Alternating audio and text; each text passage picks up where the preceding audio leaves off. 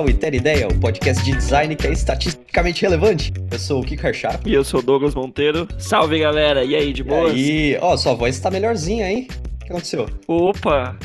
A gente investiu aí, o podcast tá crescendo, pegamos um, um microfone novo aí. E, cara, tava precisando para dar esse up, assim. E é, é quase com um agradecimento a todo mundo que tá ouvindo aí. A gente tá batendo cada meta, assim. A gente tinha uma perspectiva pro podcast e essa expectativa triplicou, quadruplicou esse ano. Foi foda. Parabéns pra galera aí, valeu. É, a gente seguiu o framework da Dilma de deixar aberto e dobrar, né? Então. Tá dobrando. Bom, galera, hoje a gente vai falar de métricas e dados, né? Por que, que a gente deveria fazer design com a preocupação de medir e testar? Né? O que, que muda no processo de design quando a gente, quando a gente abraça esse novo paradigma? E também o que, que tem de limitação nisso daí, né? Dá para simplesmente medir tudo? Então, bora lá descobrir. Hoje a gente tem aqui participação de três, é, três convidados super especiais. Queria já agradecer aqui a participação, a disposição deles de gravar com a gente. Então, primeiro, Bruno Beger, que já gravou com a gente em outros episódios. Seja bem-vindo de novo. Se quiser se reapresentar para os nossos ouvintes que ainda não te conhecem. Alô! Uh, basicamente, eu sou um designer que trabalha com trem. Prazer. Você lembra daquele. Você lembra daqueles vídeos do. Você lembra daqueles vídeos do YouTube que tinham o SDF Movie? Aí tinha o bonequinho lá do I Like Trains. Aí falava I Like Trains, aparecia um trem e matava todo mundo? É, a vibe é meio essa. Vamos dizer que trabalhar com um trem, na realidade, é meio que você pegar o Thomas the Train, lembra aqueles trem vermelho? E você descobre que o Thomas the Train não é tão legal quanto você esperava. Aí tem que. Tá, tá destruindo sonhos aqui. Não faz isso, não, cara. e também outros convidados super especiais, né? O, o, a dupla dinâmica aqui da Booking que a gente conseguiu trazer. É, primeiro, Dani Guerrato, é assim que se fala o nome? Sim, é assim que se fala o nome. Ah, que ótimo. Que bom, que bom. É, Dani, seja bem-vinda aqui ao podcast. Se apresente aí, fique à vontade. Bom, meu nome é Dani Guerrato e eu basicamente trabalho com hotel. é, eu sou UX designer na Booking.com pelos últimos dois anos, mas antes disso, é, eu moro aqui em Amsterdã, antes eu morava em São Paulo e eu tinha uma agência, Pop-Up Design. E durante esse período a gente fez projetos desde dashboard para lixo químico até site para venda elevador. Então, como designer, eu já fiz um pouquinho de tudo, mas é, nos últimos dois anos eu, eu eu tô trabalhando na Booking.com, especialmente na equipe de hostels. Bacana, bacana. E por último, o nosso membro mais ativo do grupo do Iteraland, nosso palestrinha, Leandro Lima, cara, seja muito bem-vindo. Fica à vontade aí para dar sua apresentação. Oi, oi, meu nome é, meu nome é Leandro, eu tô com vergonha. É... é, eu, eu, trabalho na, eu trabalho na Booking também, é, mas eu trabalho com programas de fidelidade da Booking. Então, basicamente, eu vendo hotel e, e olho números. E eu, tra eu trabalho com a Dani há pelo menos 10 anos. A gente teve a nossa agência junto, então foram. É, a última vez que eu contei foi quase 111 projetos né, que a gente fez juntos em seis países diferentes para vários temas que eu nem me lembro e outros que eu nem posso falar. Pô, legal. Pera aí, deixa eu entender uma coisa. Vocês dois são é, só dupla ou vocês são, sei lá, casados, alguma coisa assim? Não, 10 anos é tempo, né? Nós somos casados. Olha, que legal! Cara, vocês. Nossa, que legal isso. Fiquei feliz de ver o, o, o design uniu a gente. Na realidade, a gente se conheceu antes de ser designers. Sim. Eu, eu fazia faculdade de letras e o Leandro fazia educação física. É, então, já... uma coisa nada a ver com a outra, mas a gente começou a estudar design junto, assim, por conta própria. E daí, eventualmente, tivemos uma empresa juntos e temos trabalhado com design juntos há muito tempo, então é sempre legal ter alguém para pedir feedback. É... Douglas, antes da gente iniciar aqui então no, no programa, o que, que você tem de recadinho para os nossos ouvintes? Cara, eu queria agradecer o, o Flávio Santana lá do Coletivo X. A gente foi no evento que ele convidou a gente essa semana lá no Inova Bra. Que evento maravilhoso tiveram duas palestras da Cláudia Mardegan e do Rodrigo Lemes falando sobre a carreira profissional de um designer, como evoluir, como construir, uns mindsets de, da ambição que os UX designers têm que ter e como que tá o mercado, assim. E meu Deus, foi muito bom. O papo foi bom. O bar depois do evento também foi do caralho, assim. O Daniel tava lá. E, cara, muita gente legal, assim. Foi um, um rolê muito proveitoso. Valeu aí, o galera do Coletivo X, cara. Muito bom. Os eventos do Coletivo X são. Eu tenho a sensação deles serem um pouquinho mais interativos. Sim. Você teve essa sensação também? Eu acho que o, o Flávio e o Neviton, inclusive agradecer o Neviton também, né? Eles, eles conseguem unir a galera de um jeito, assim, até o formato que eles fizeram, que foram duas palestras meio que rápidas, e a galera começou a interagir dentro das palestras da, com aquele tema. E a, acaba que a interação teve mais tempo do que as palestras em si. E isso foi bem legal, assim, porque no final, todo mundo se juntou e começou a trocar ideia. Muito foda. E também um, um recadinho aí, o nosso projeto ali do, do site colaborativo do Ter Ideia, que tava juntando pó ali na estante. A gente entrou aqui um dia nas acomodações de Ter, olhou pra ele e falou: Eita, nós, tem um carinha escondido ali, tem um, tem um projeto abandonado, vamos retomar. Então, a gente tá retomando o, o projeto, tá fazendo. Tô trabalhando aí um, um, dia por semana, mas enfim. Se você se cadastrou lá no Trello do projeto, acompanha lá de novo que já tem atualização, a gente tá fazendo algumas coisinhas legais lá. É, a gente quer fazer essa coisa andar, sair o mais rápido possível. Talvez até a gente encurta alguns passos para fazer acontecer e ver a, o site acontecer de verdade, assim.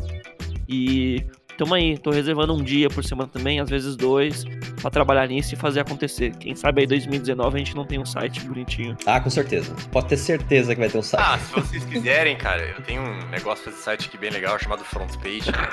e sai rapidinho assim, cara. Dá pra, dá pra fazer um negócio tem legal, assim. É muito tudo presta, né? Tem uma plataforma. Tem. Tem aquela plataforma mega famosa, Wix. Exatamente. O Wix. Pô, cara, eu tô me sentindo dinossauro, porque eu tô lembrando dos outros aplicativos chamados Homesite, Cat HTML, tipo. Não, não, para, para que tá coisa doendo. velho, cara. Eu, eu, meu, primeiro, meu primeiro site foi no Weblogger, o Medium, 10 anos atrás. Oh, verdade, o Weblogger, cara. Tá ficando ruim, tá ficando ruim. Vamos, vamos começar esse podcast aqui. Bora pra pauta. Bora pra pauta, vamos lá.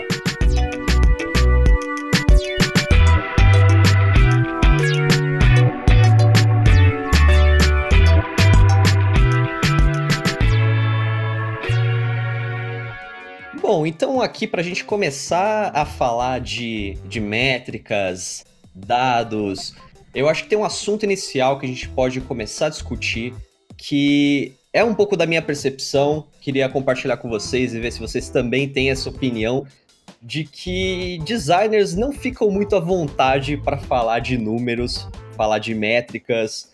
É, vocês têm um pouco essa sensação olhando aí o mercado, olhando como que como que os designers se posicionam nas empresas ou não, eles já estão preparados para para trabalhar com, com números, para discutir métricas com, com outras áreas? Qual que é a percepção de vocês sobre essa postura dos designers? Olha, eu acho que depende, né? Uh, quando a gente fala de números, a gente sempre está falando, a, a gente sempre pergunta quais, né?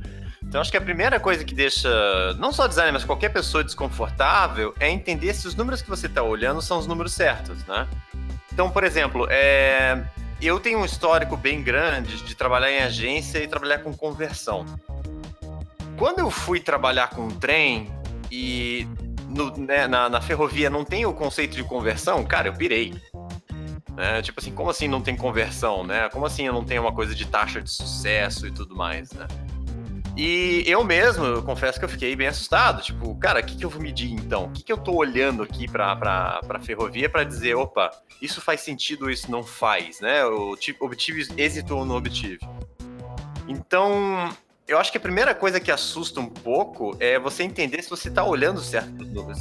Se você está olhando para os números certos, você entende quais são esses números de fato. É, uma, uma coisa que eu, que eu penso, aí dando até um, um passo para trás, é que é, é, é, existe essa divisão de Jaime é de humanas e eu sou de humanas, então eu não sei fazer conta, sabe? E.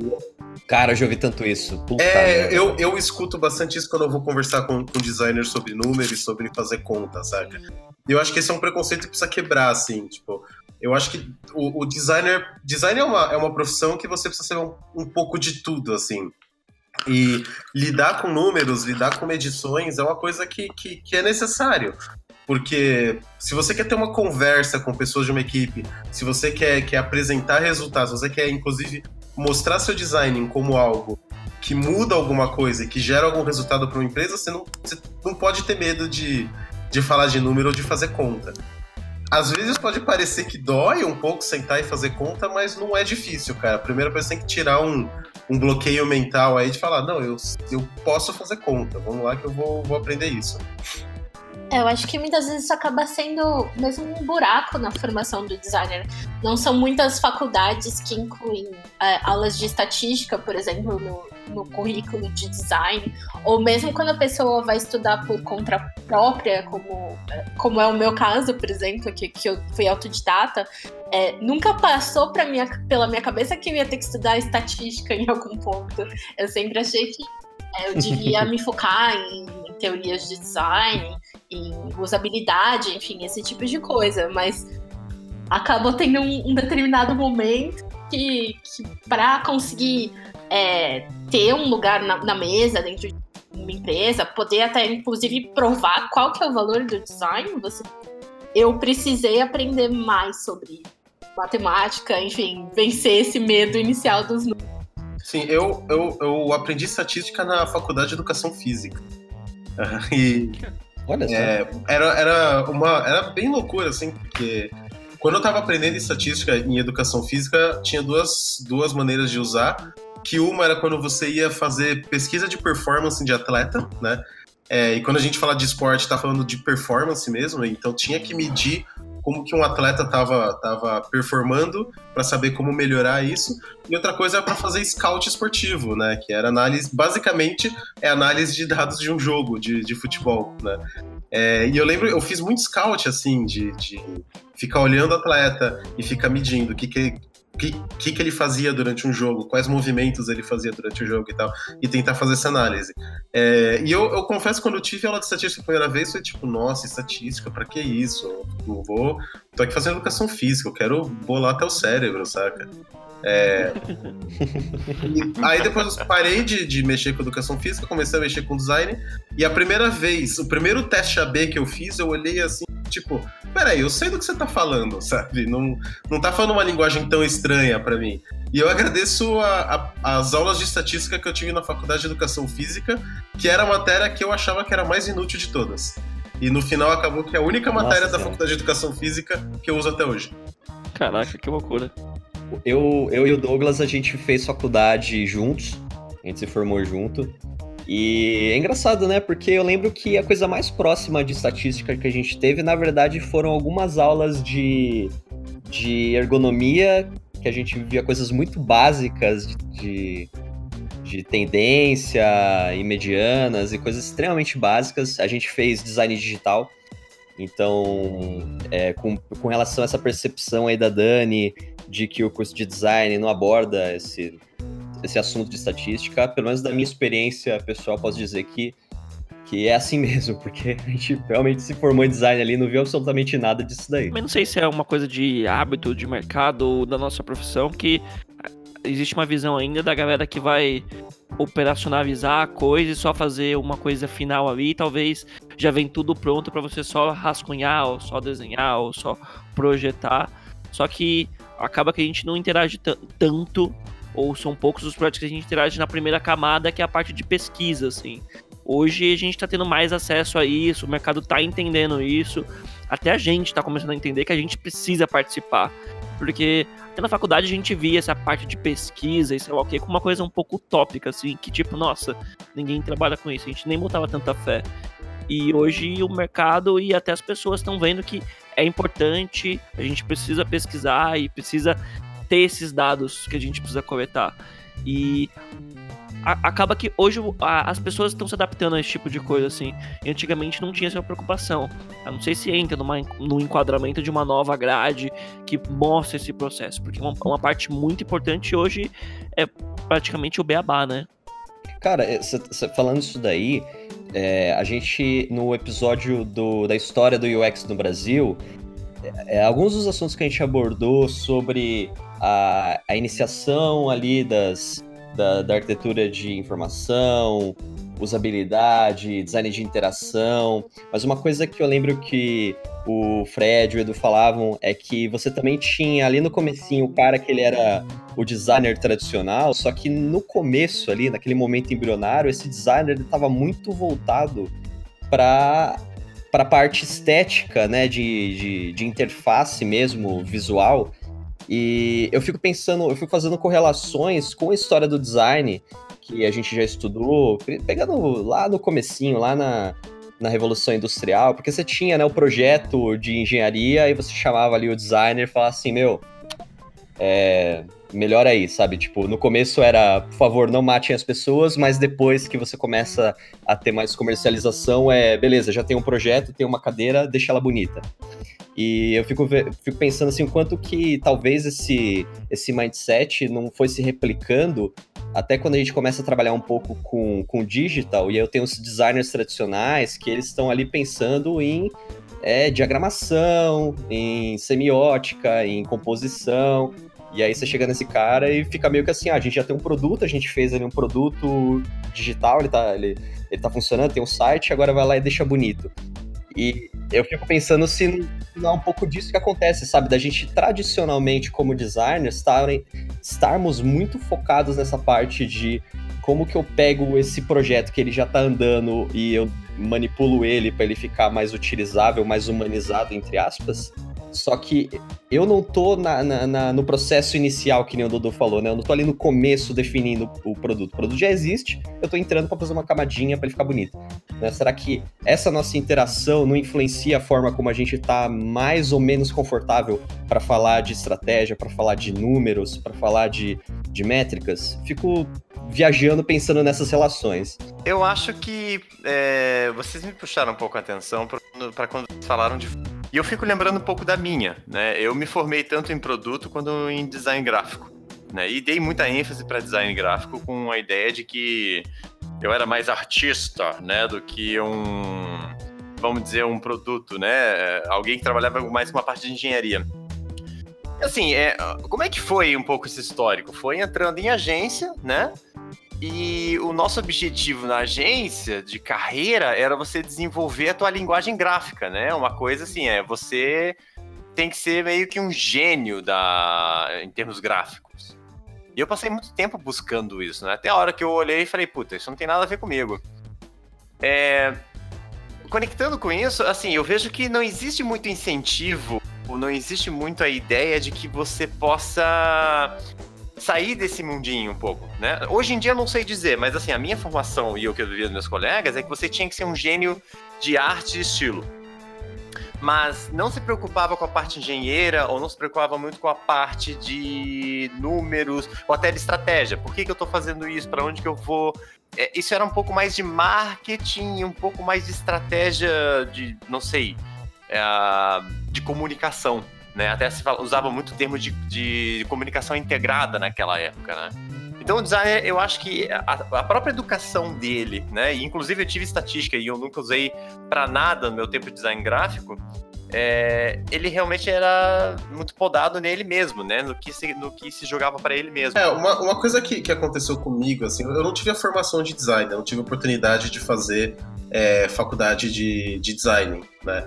É, mas eu lembro quando eu comecei a me interessar por, por design, comecei a estudar design, eu comecei a buscar cursos livres e comecei a buscar livros, livros para ler. Então minha formação foi basicamente indo em um monte de curso, lendo um monte de livro e, e, e aprendendo a fazer design, né? É, e desde o começo uma coisa que sempre falavam para mim era aquela história de, puta, design é projeto, design é projeto, design é projeto. E eu entendia que o que eu entendia por isso era que design é, o que eu fazia tinha que ter um significado. É, não podia estar aberto à interpretação. E essa era a única coisa que eu pensava em fazer design. Era, eu tenho que fazer alguma coisa que vai comunicar outra, que vai comunicar uma mensagem com clareza, né? É, mas eu não, não, eu não sabia, eu não sabia como garantir que essa comunicação estava acontecendo, sabe? Eu não sabia pesquisar, eu não sabia para onde olhar para falar essa comunicação acontecendo. E eu lembro também muito da minha primeira entrevista para design, na, na, primeira empresa que eu trabalhei, era uma agência de marketing, e eles sentei para falar com um dos diretores da agência, e ele falou: cadê seu portfólio? E o que ele viu no meu portfólio foi: tá, você tem aqui uns são sites bonitinhos. E aí ele gostou dos sites que eu fiz, achou bonitinho e me fez a proposta para contratar. Não teve nenhuma pergunta de qual a estratégia por causa de, por, por trás desse, desse site, qual a estratégia por trás desse projeto visual. Na verdade, as perguntas eram: ah, por que que por, por que, que você está escolhendo tal cor, ou balanço, ou proporção, essa, essas coisas, mas não, eu, eu, sentia que eu fazia as coisas com um porquê de manter proporções, manter balanços, manter cores, mas sem entender como que isso ia interagir com as pessoas que estavam chegando. Eu, eu acho que é uma influência meio do design gráfico, que eu trabalhava com, eu recebia um briefing, eu executava esse briefing, sabe? Mas vou fazer o acompanhamento depois disso. É, eu acho que, principalmente no mercado de agência, muitas vezes o designer ainda é visto como uma parte da, da execução do projeto mesmo. Alguém teve uma ideia, teve um conceito e passou para o designer executar dentro daquela determinada fórmula. Mas eu acho que. É. que hoje em dia, principalmente em lugares que estão desenvolvendo produtos e não é, coisas mais temporárias, existe essa mudança de, de mindset do designer começar é, a, a, participar de um lado mais estratégico mesmo, sendo é, aplicando design thinking para é, resolver problemas de maneira geral é, que estão online, mas e também é, definindo qual que vai ser né, a estratégia do produto em si, é, definindo é, como, como esse produto vai ser medido e etc. Mas a minha, minha experiência com agência foi que, justamente por essa natureza, às vezes temporária de um projeto, né? Muitas vezes era algo com uma campanha que ia para o ar por um mês, seis meses, um ano, já estava trocando de novo. Então não, não existia essa necessidade de, de se pensar naquilo como algo a longo prazo, de fazer é, muitos ciclos de iteração. Eu lembro que na primeira nos primeiros empregos que, que eu tive como designer, a gente até limitava, né, o número de, de revisões do produto, como uma tentativa, né, de, de é, determinar ali o, o, custo e reduzir. Então era por, você tinha que acertar direito da primeira vez. E isso foi mudando muito ao longo dos anos, acho que como um reflexo da maturidade do mercado mesmo, de é, parar de pensar nesses entregáveis como algo descartável e pensar em, em, realmente como pensar de forma mais duradoura e estratégica. Pois é, e aí eu acho que o, os números entraram na, na, na, minha vida assim quando eu comecei a olhar para os produtos que eu estava criando e eu queria é, eu queria participar mais deles, eu queria administrar mais eles assim, né? E eu lembro um. Eu não lembro onde eu, li, eu vi essa frase na época, mas era falava que você não consegue administrar o que você não consegue mensurar, sabe? Você precisa saber o, saber o que está acontecendo com números para conseguir é, prever melhorias, prever quedas, analisar quando uma coisa melhora, quando uma coisa piora e tudo mais. Eu falei, hum, eu preciso entender o, o, eu preciso entender isso de número, sabe? É, faz sentido. Eu senti muita falta nisso na, na minha profissão, né, eu sendo designer gráfico. E aí eu tomei uma decisão, exatamente para tentar é, lidar um pouco melhor com isso, de virar gerente de projetos. Né? E, cara, gerente de projetos é número toda hora, né? Você uh, tem que controlar projetos, tem que controlar curva de valores e tudo mais. E foi legal porque eu acabei tendo uma cabeça um pouco mais administrativa né? Mas é meu primeira, minha primeira experiência foi até um pouquinho frustrante, porque eu comecei numa agência, né? E ser gerente de projeto numa agência não é, não é tanto quanto números, né? É você assegurar de que as coisas estão sendo entregues. Então, eu acho que existe aí uma. Até os. É, exatamente. Tipo, é quase uma babada para ver se as pessoas vão entregar as coisas no prazo mas não tinha muita estratégia, né? Não tinha muito assim, tipo, por que, a gente está fazendo isso, né? Eu acho que uma das coisas que eu né, desconfio muito que falta aí no nosso mercado, é, tanto para cliente quanto para a gente mesmo, é a questão da curiosidade, sabe? É, por que, que as coisas são do jeito que são, né? Por que, que os números são dessa forma? Por que, que as coisas se comportam da maneira que se comportam? Porque assim, é, eu acho que se a gente começa a se questionar um pouco, se a gente começa a olhar para isso com um pouco mais de, de, de curiosidade, um pouco mais de, putz, é, deixa eu entender um pouco melhor isso, né? Isso tem a ver com números, tem a ver com é, formas de pensar, formas de funcionar. Eu acho que as coisas fluem mais, né? Você saber sobre números é uma questão de, de, de quantidade também, né? Desculpa, de, de, de, entender o que é um problema, como é que ele funciona. Então, não sei, eu acho que é um pouco um problema mesmo de formação e até de mindset, né? Os clientes não entendem muito valor, a gente também não tinha muita ideia de como vender isso, né? E como é que fica, né? Como é que a gente consegue é, sair desse marasmo? Acho que agora tá numa época legal agora, né? É, comparado ao que era o design gráfico. Tem uma coisa que é muito louca, né? Porque é, isso de mensurar e saber o que tá acontecendo é uma das premissas básicas da vida do designer, de você entender o problema e saber toda a questão, sabe? Só que a gente pegava uma coisa muito mais de feeling do que a dado, sabe? E é louco, porque, cara, entender um, um, o contexto geral é a primeira coisa que o designer precisa fazer para projetar alguma coisa e fazer a coisa acontecer. Eu, eu, eu trabalhei com. É, eu comecei trabalhando com, com agência e realmente, nossa, uma decepção. Cara, foi, foi uma tragédia para mim, eu odiava. É, mas enfim, muito disso porque tem essa questão de você chegar lá e, e ser brifado e você é uma parte é uma parte superficial da engrenagem, né? Você tá ali na, na execução de, de algo que vai ser temporário, que nem a Dani falou, tô fazendo uma campanha, tô fazendo uma, uma publicidade, tô fazendo um hot site, enfim, são coisas é, muito pontuais em que a expectativa que eles têm de você como designer, na verdade, é de melhorar o que está sendo feito. Então, assim, não, nem está se questionando por que está sendo feito em primeiro lugar. E essa, esse, esse, tipo de postura em agência era o que me incomodava muito, assim, que é algo realmente de, tá, me fala aí o que, que você quer e eu dou um jeito aqui de executar, e acabou, só isso. E o que eu tenho percebido é que está tendo uma mudança gigantesca de posicionamento, até dessas empresas que eram agências que estão já mudando um pouco o foco, de em vez de você é, executar, por exemplo, campanhas, você começa a pensar mais em produtos digitais. Eu não sei se isso está acontecendo é, a ponto das demandas que entram para a agência mudarem também, mas eu estou vendo muita, muito mais pessoas se preocupando em construir produtos do que em executações de, de marketing, publicidade, etc, etc. E aí eu vejo que quando você está pensando em produto, todas essas questões aí de de você precisar antes dar uns passos para trás, entender o contexto, fazer pesquisa, testar, iterar, é, tudo isso começa a fazer mais sentido e é mais fácil da gente da gente conseguir brigar e conseguir, e, conseguir conquistar esse tipo de espaço que antes não existia em agência. Pelo menos da minha experiência, eu, eu comecei a ter mais abertura para trabalhar com desenvolvimento de produto e melhoria contínua e acesso a dados, acesso a, a estatísticas, quando eu começo a sair desse, desse, dessa postura de agência e começo a ir para um lado mais de cuidar de um produto, seja ele numa empresa terceira ou seja ele num time é, de dentro mesmo do produto. Foi um pouquinho essa minha, minha experiência nessa transição.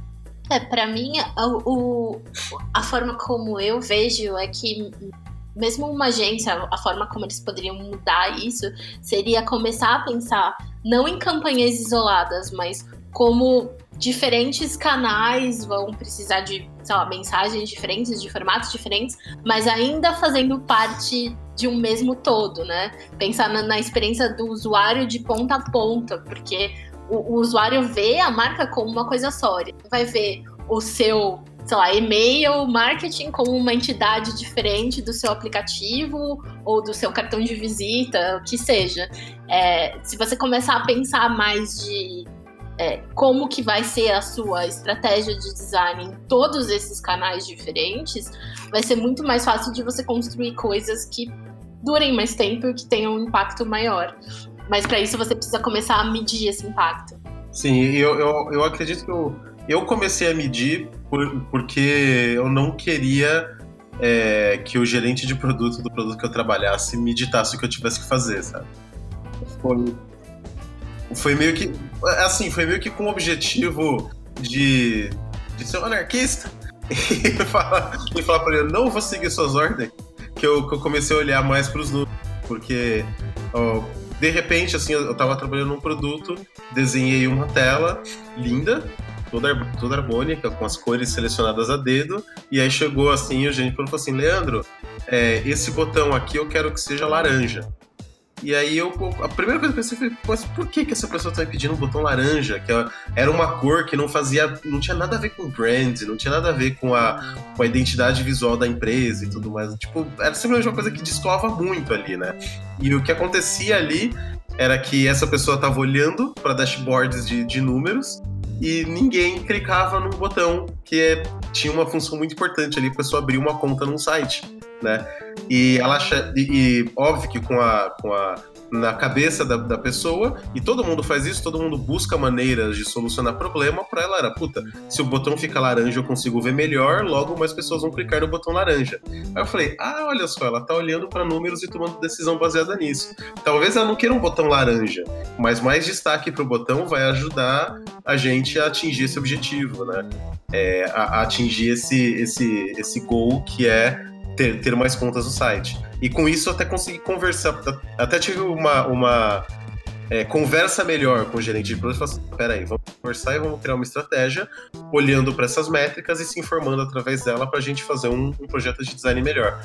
E acabou que quando, quando num dos últimos dias, quando deixei de trabalhar com essa, com essa gerente de projeto, eu olhei e falei assim, nossa, eu sinto que você podia fazer meu trabalho. Ouch!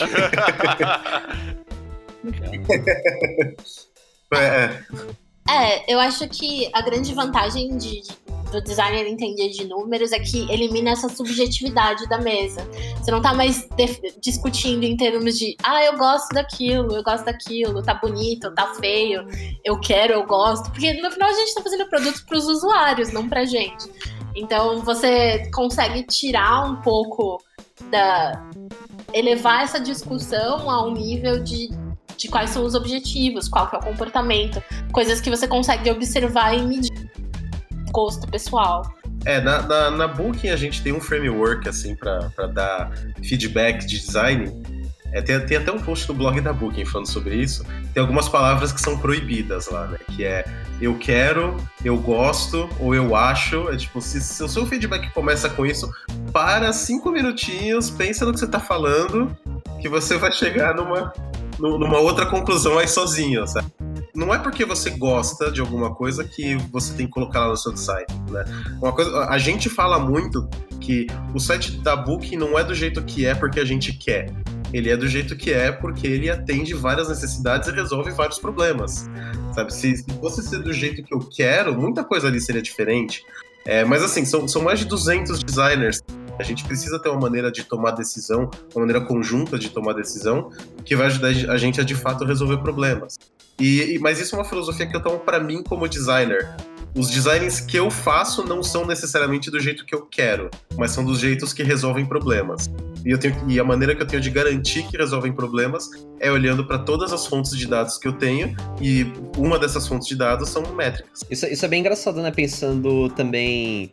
É voltando, é, porque, porque a gente estava falando no começo do, do designer de agência, ou designer gráfico, ou aquele designer formado tradicionalmente, que está interessado em portfólio, muda muito a forma como você.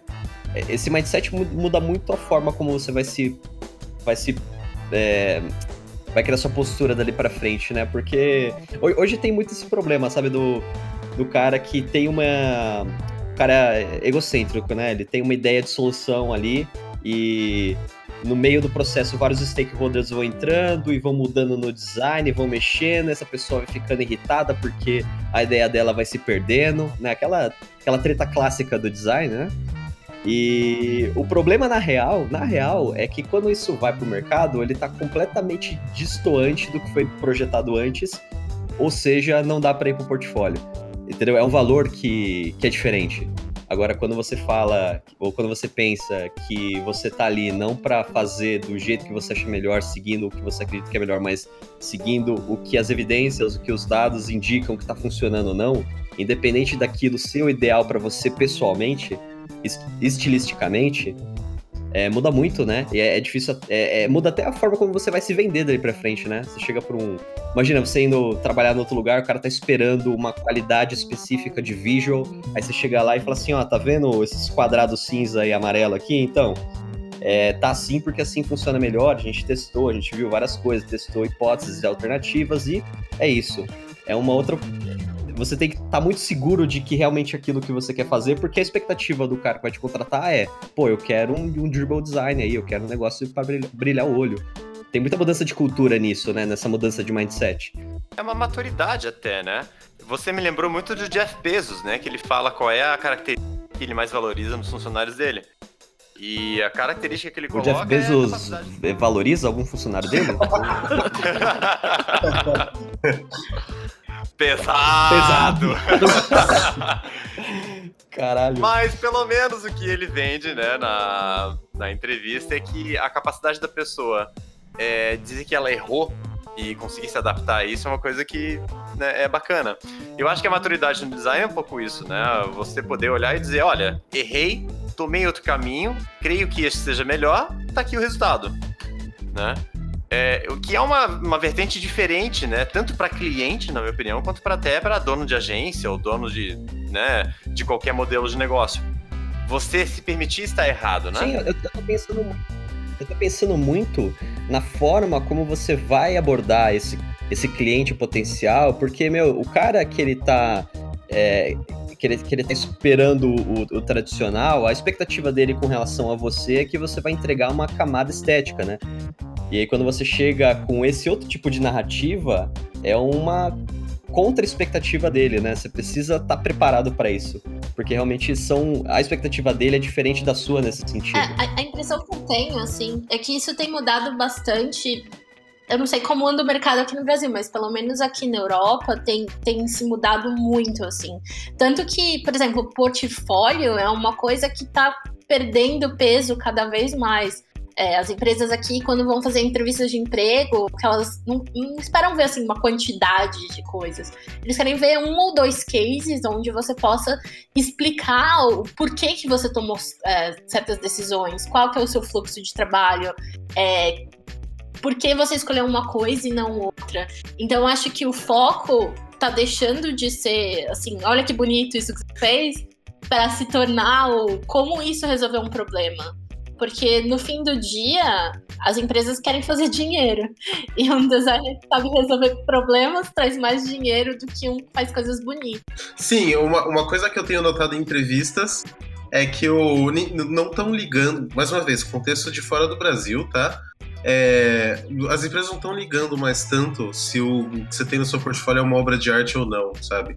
Mas elas elas estão muito ligadas assim o porquê que isso é do jeito que é, sabe? Por que, que você tomou essa decisão? E uma, uma, uma, frase que eu, que eu vi um dia desses era que, tipo, o design é a decisão, sabe? O design mora nessa, na decisão que você toma.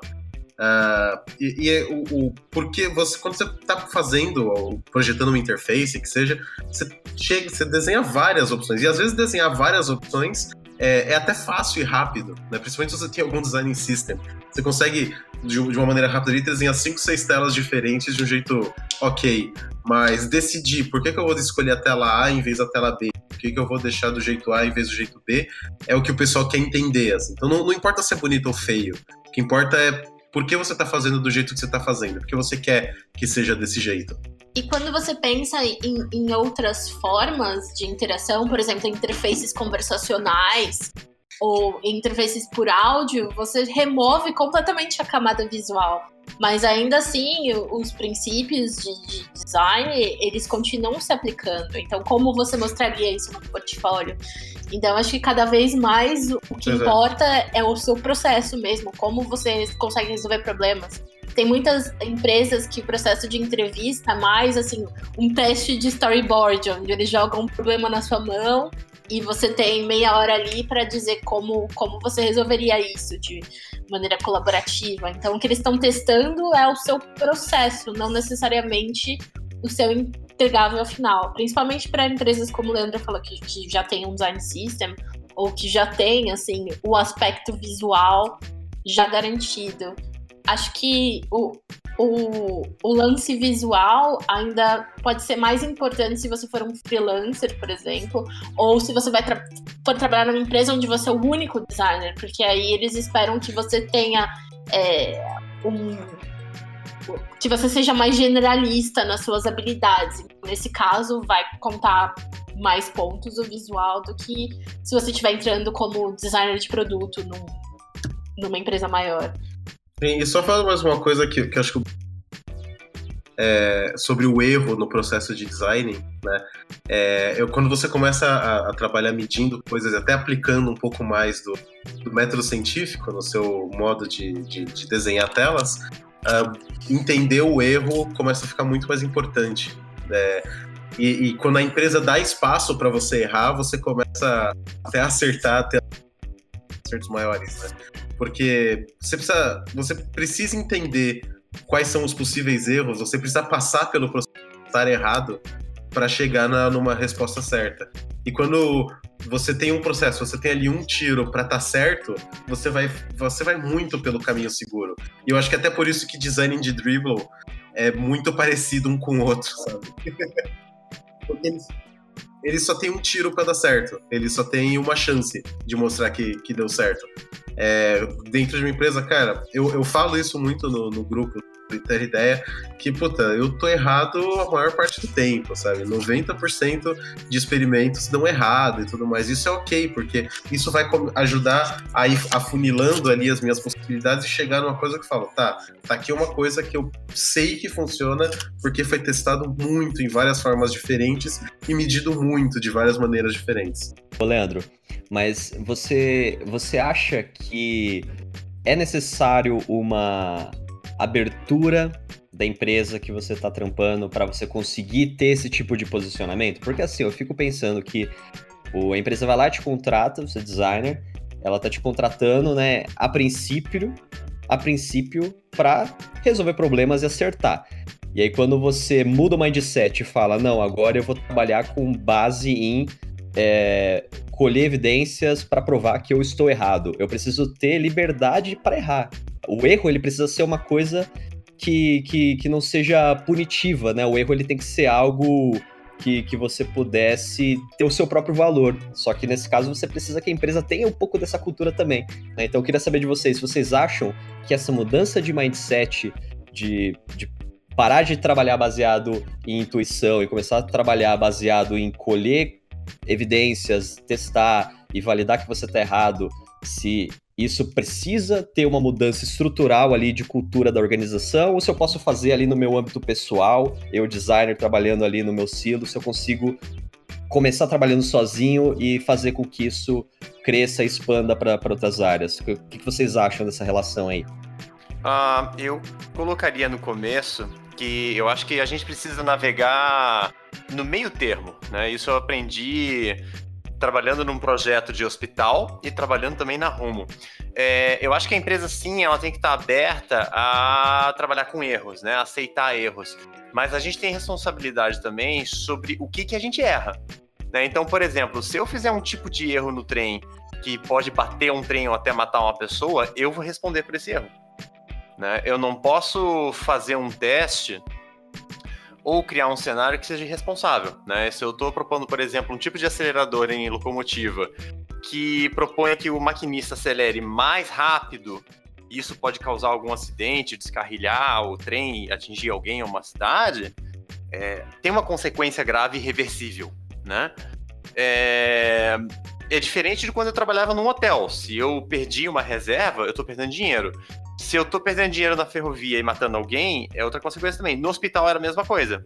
Se eu faço um tipo de estoque errado, ou eu faço um prontuário de uma pessoa errada, ou que pelo menos entregue a informação de uma forma não tão clara, é, a minha responsabilidade é grande para isso. Então, eu, colocaria que sim, a empresa ela, ela precisa aceitar a questão do mindset e você errar. Mas a gente também tem que ter muito cuidado para aprender a errar com responsabilidade.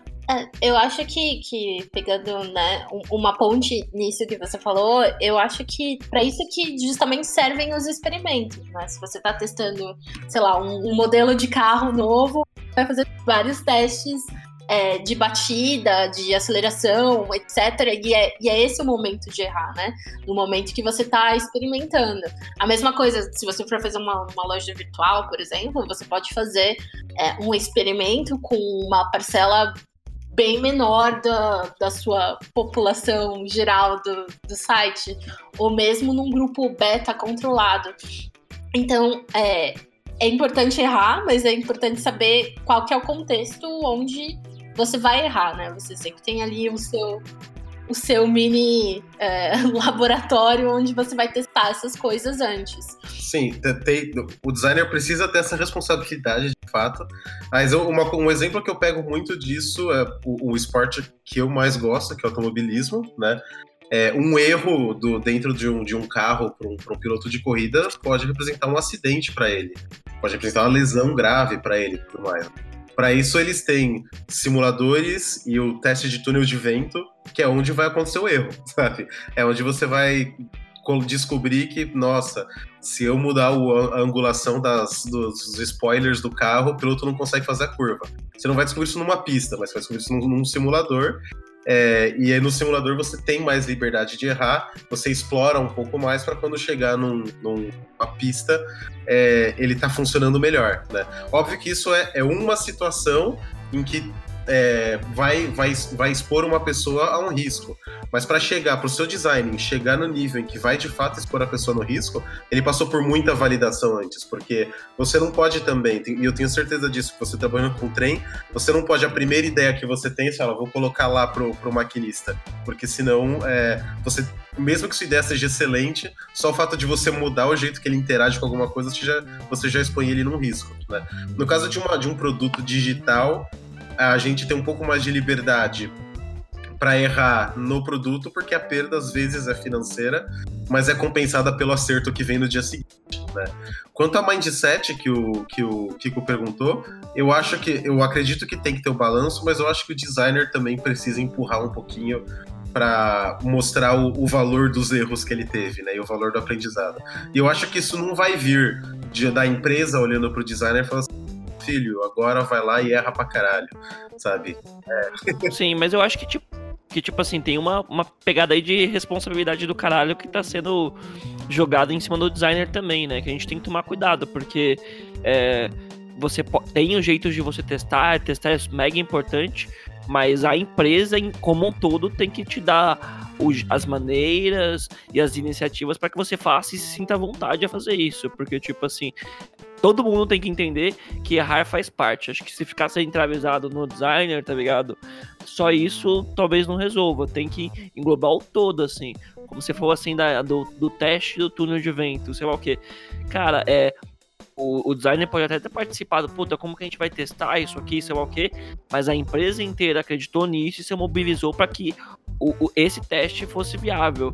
Nesse caso, eles construíram uma puta estrutura para que isso é, se tornasse viável. Então, tipo, a, as empresas também têm que ter essa iniciativa de tá bom, como que a gente pode evitar mais os erros. E aí esse processo ser construído junto com o designer. O que eu vou falar é que num carro de corrida é uma, é uma situação muito extrema que poucas pessoas no mundo acreditam que estão nelas.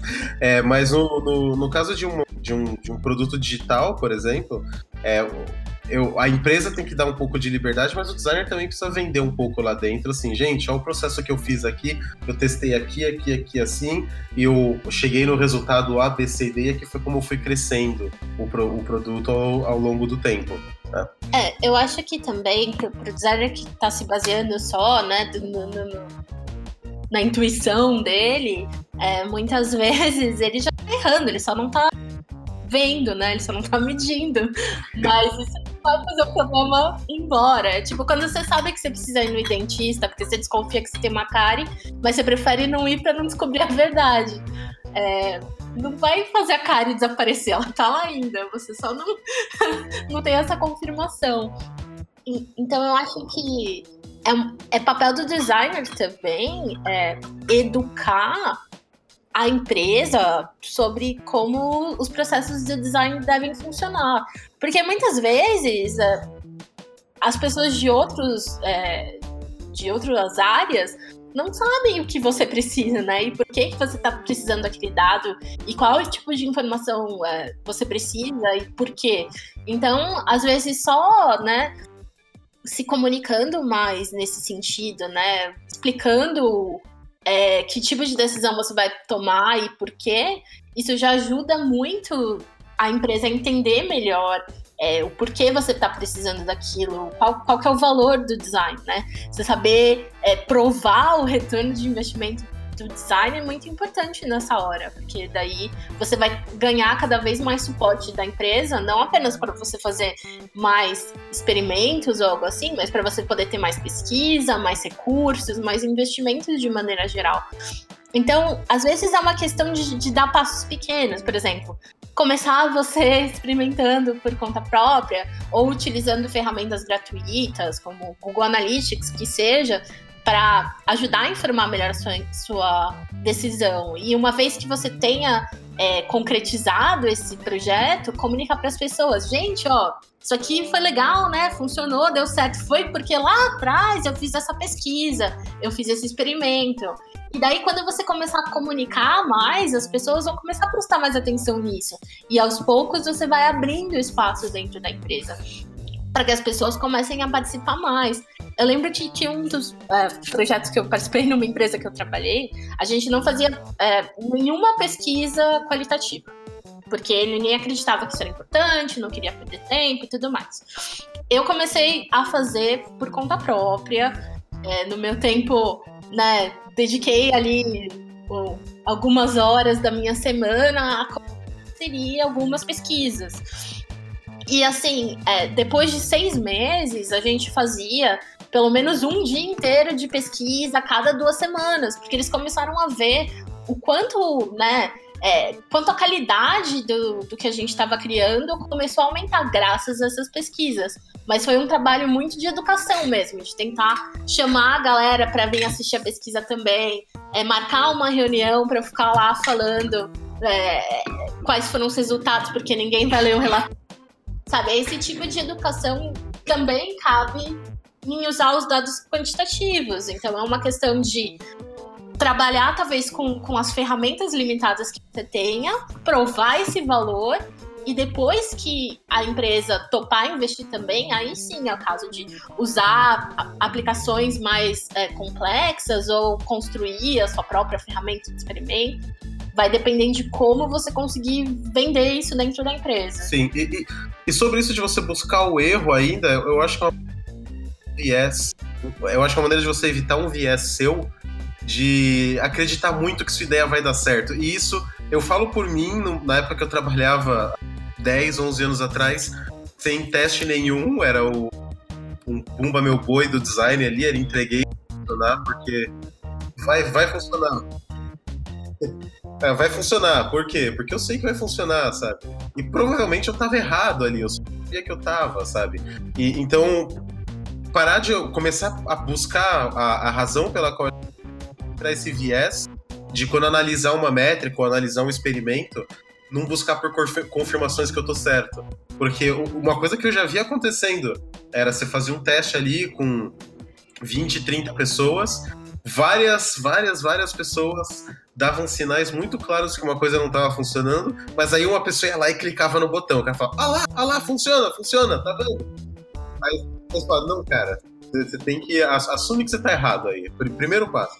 Assume que você tá errado, e aí quando você colocar na sua cabeça que, puta, provavelmente isso que eu entreguei tá errado, você vai começar a olhar pelas evidências de que você tá certo, sabe? E aí, e aí pegando, pegando esse, esse gancho de como é trabalhar com esse mindset de, pô, será que eu tô errado? Não. E também um pouquinho da fala da Dani, da pesquisa que ela tentava fazer ali no dia a dia. É, eu, eu queria dar um panorama bem, bem geral aqui pro ouvinte que não tá muito claro na cabeça dele o que, que é trabalhar com dados, trabalhar com métricas. Se algum de vocês puder falar assim, o que, que é no dia a dia? O que, que muda no dia a dia você ter essa postura de trabalhar com métricas? Eu vou mudar é, as formas como eu trabalho, eu vou deixar, eu vou minimizar aqui o sketch abrir o SQL, eu vou. O, o que exatamente muda no meu dia a dia quando eu estou trabalhando com dados? Acho que vocês da Book estão aí o dia inteiro né, trabalhando desse jeito, poderiam começar mostrando o ponto de vista de vocês. É, eu vou, vou falar por mim. É, e, e, como eu e a Dani trabalhamos em áreas muito diferentes da Booking, provavelmente a gente faz isso de um jeito um pouco diferente, mas ainda faz, né? É, a primeira coisa que eu chego, quando, eu, quando eu sento assim, eu não abro sketch, eu vou abrir o sketch depois de umas quatro horas de trabalho. A primeira coisa que eu vou revisar são todas as hipóteses que eu trabalhei. E saber criar, saber escrever uma hipótese para mim foi a principal mudança do, do mindset. Né? Quando eu sento para escrever uma hipótese de um, de um experimento, ou não, nem precisa ser de um experimento, mas de uma implementação que eu tô. Que eu tô hipótese é para experimento, né? Mas quando eu estou escrevendo o motivo de uma implementação que eu tô fazendo, é, eu tento explicar aquilo com evidências baseadas é, em dados qualitativos ou quantitativos, como, como aqui é mais para eu tento coletar quais são os dados quantitativos ali que corroboram com o que eu estou falando, que ajudam, me ajudam a criar uma história melhor do que eu estou falando. Por exemplo, é, eu estou criando uma ferramenta para engajar mais usuários a se informarem pelo site, não pelo, pelo serviço de atendimento. Né? É, eu tenho alguns números ali que eu posso olhar para saber se o usuário está de fato fazendo isso. Eu posso olhar é, se ele está interagindo mais com os FAQs, e isso é um número, eu posso quantificar isso. Eu posso olhar quais são as perguntas que ele está fazendo mais nos FAQs. Quando ele interage com o chatbot, eu posso ver quais são as perguntas que ele faz ou quais são as palavras que ele faz com mais frequência para isso. É, quando ele finaliza uma compra, quais são as informações que ele vai buscar depois que ele finaliza essa compra. Posso olhar para esses números e ver se ele está engajando mais com e se eu consigo correlacionar esse tipo de engajamento com menos ligações para o customer service, né? E quando eu vou olhar, quando eu sento para trabalhar, eu abro essa hipótese, eu vejo todos os experimentos que eu tenho, e não existe só uma maneira de, de validar uma hipótese, às vezes, tem várias outras, né? Mas eu vejo todos os experimentos que eu estou fazendo dentro daquela linha de pesquisa e e começo a olhar, puta, aqui, talvez tal, em tal lugar funciona melhor do que em Talvez na página inicial ter essa informação funciona melhor do que no final de um processo. É, eu estou olhando muito para esses números gerados por cada tela. E também eu estou olhando muito pesquisas de entrevista que eu faço com pessoas, a gravação dessas pesquisas, né? É, eu, eu, eu acho que a gente consegue dados quantitativos em entrevista com as pessoas também, partindo do princípio que um dado quantitativo é tudo que você consegue quantificar, tudo que consegue contar, né? É, quando eu estou entrevistando um usuário ou pedindo para ele usar um, um um produto, eu consigo quantificar certas ações que eles fazem, né? E eu vou correlacionar se essas ações que eles, que eles fizeram numa, numa entrevista cara a cara ali é, se confirma quando eu vou pro para o mundo real, digamos assim, ou para o site real. Por exemplo, num, eu estou testando se um botão é clicável, né, um exemplo genérico. Uh, eu faço um teste num laboratório ali na frente da pessoa e falo, ah, vamos lá, vamos ver se você clica no botão e tal. No final ele pode acabar clicando porque não tem nada melhor fazer.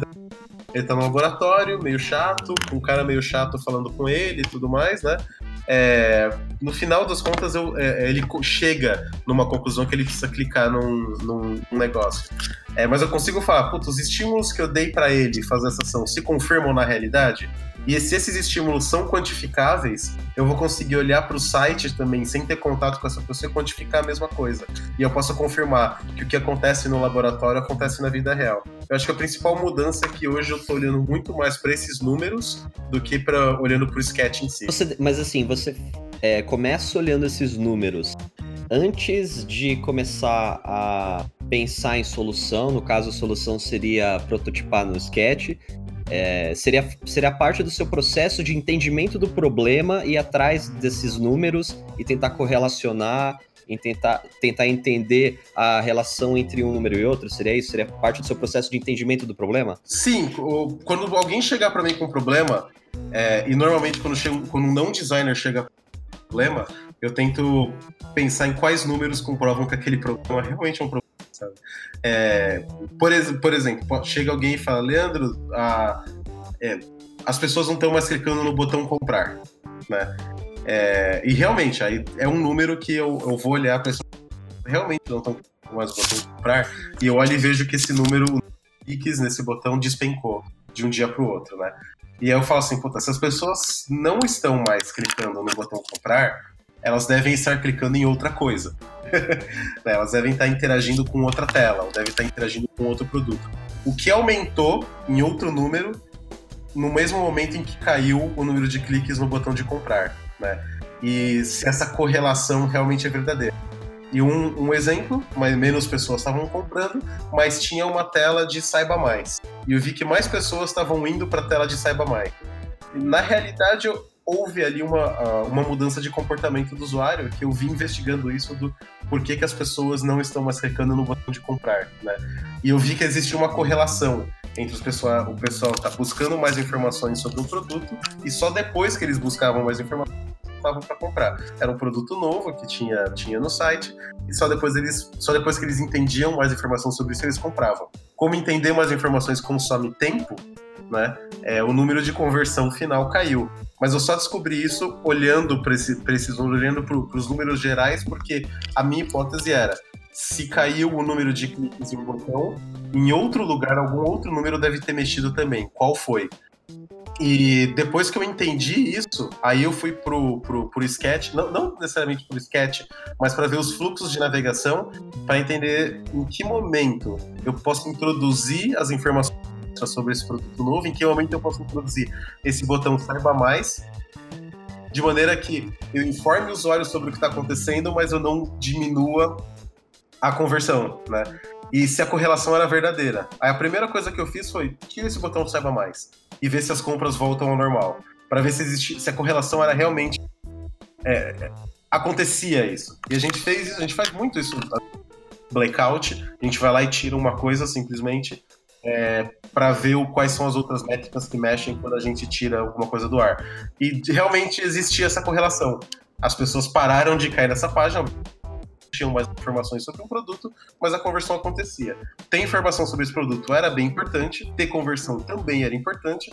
Então, como eu posso fazer agora para resolver o problema de, durante os flows, durante os, os fluxos do usuário, eu vou dando essa informação sobre esse produto novo sem é, machucar a conversão?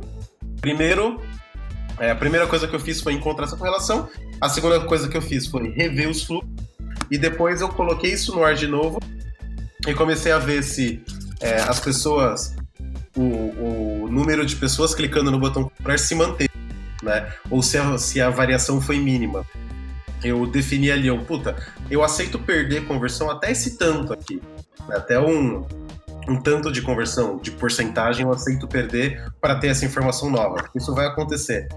E depois ainda, para validar que isso, que realmente a informação que eu estava dando durante os fluxos eram entendíveis pelo usuário, eu fui para questionários. Né? É, depois que ele terminava uma compra, mandava uma pergunta assim: Oi, você lembra de tal produto?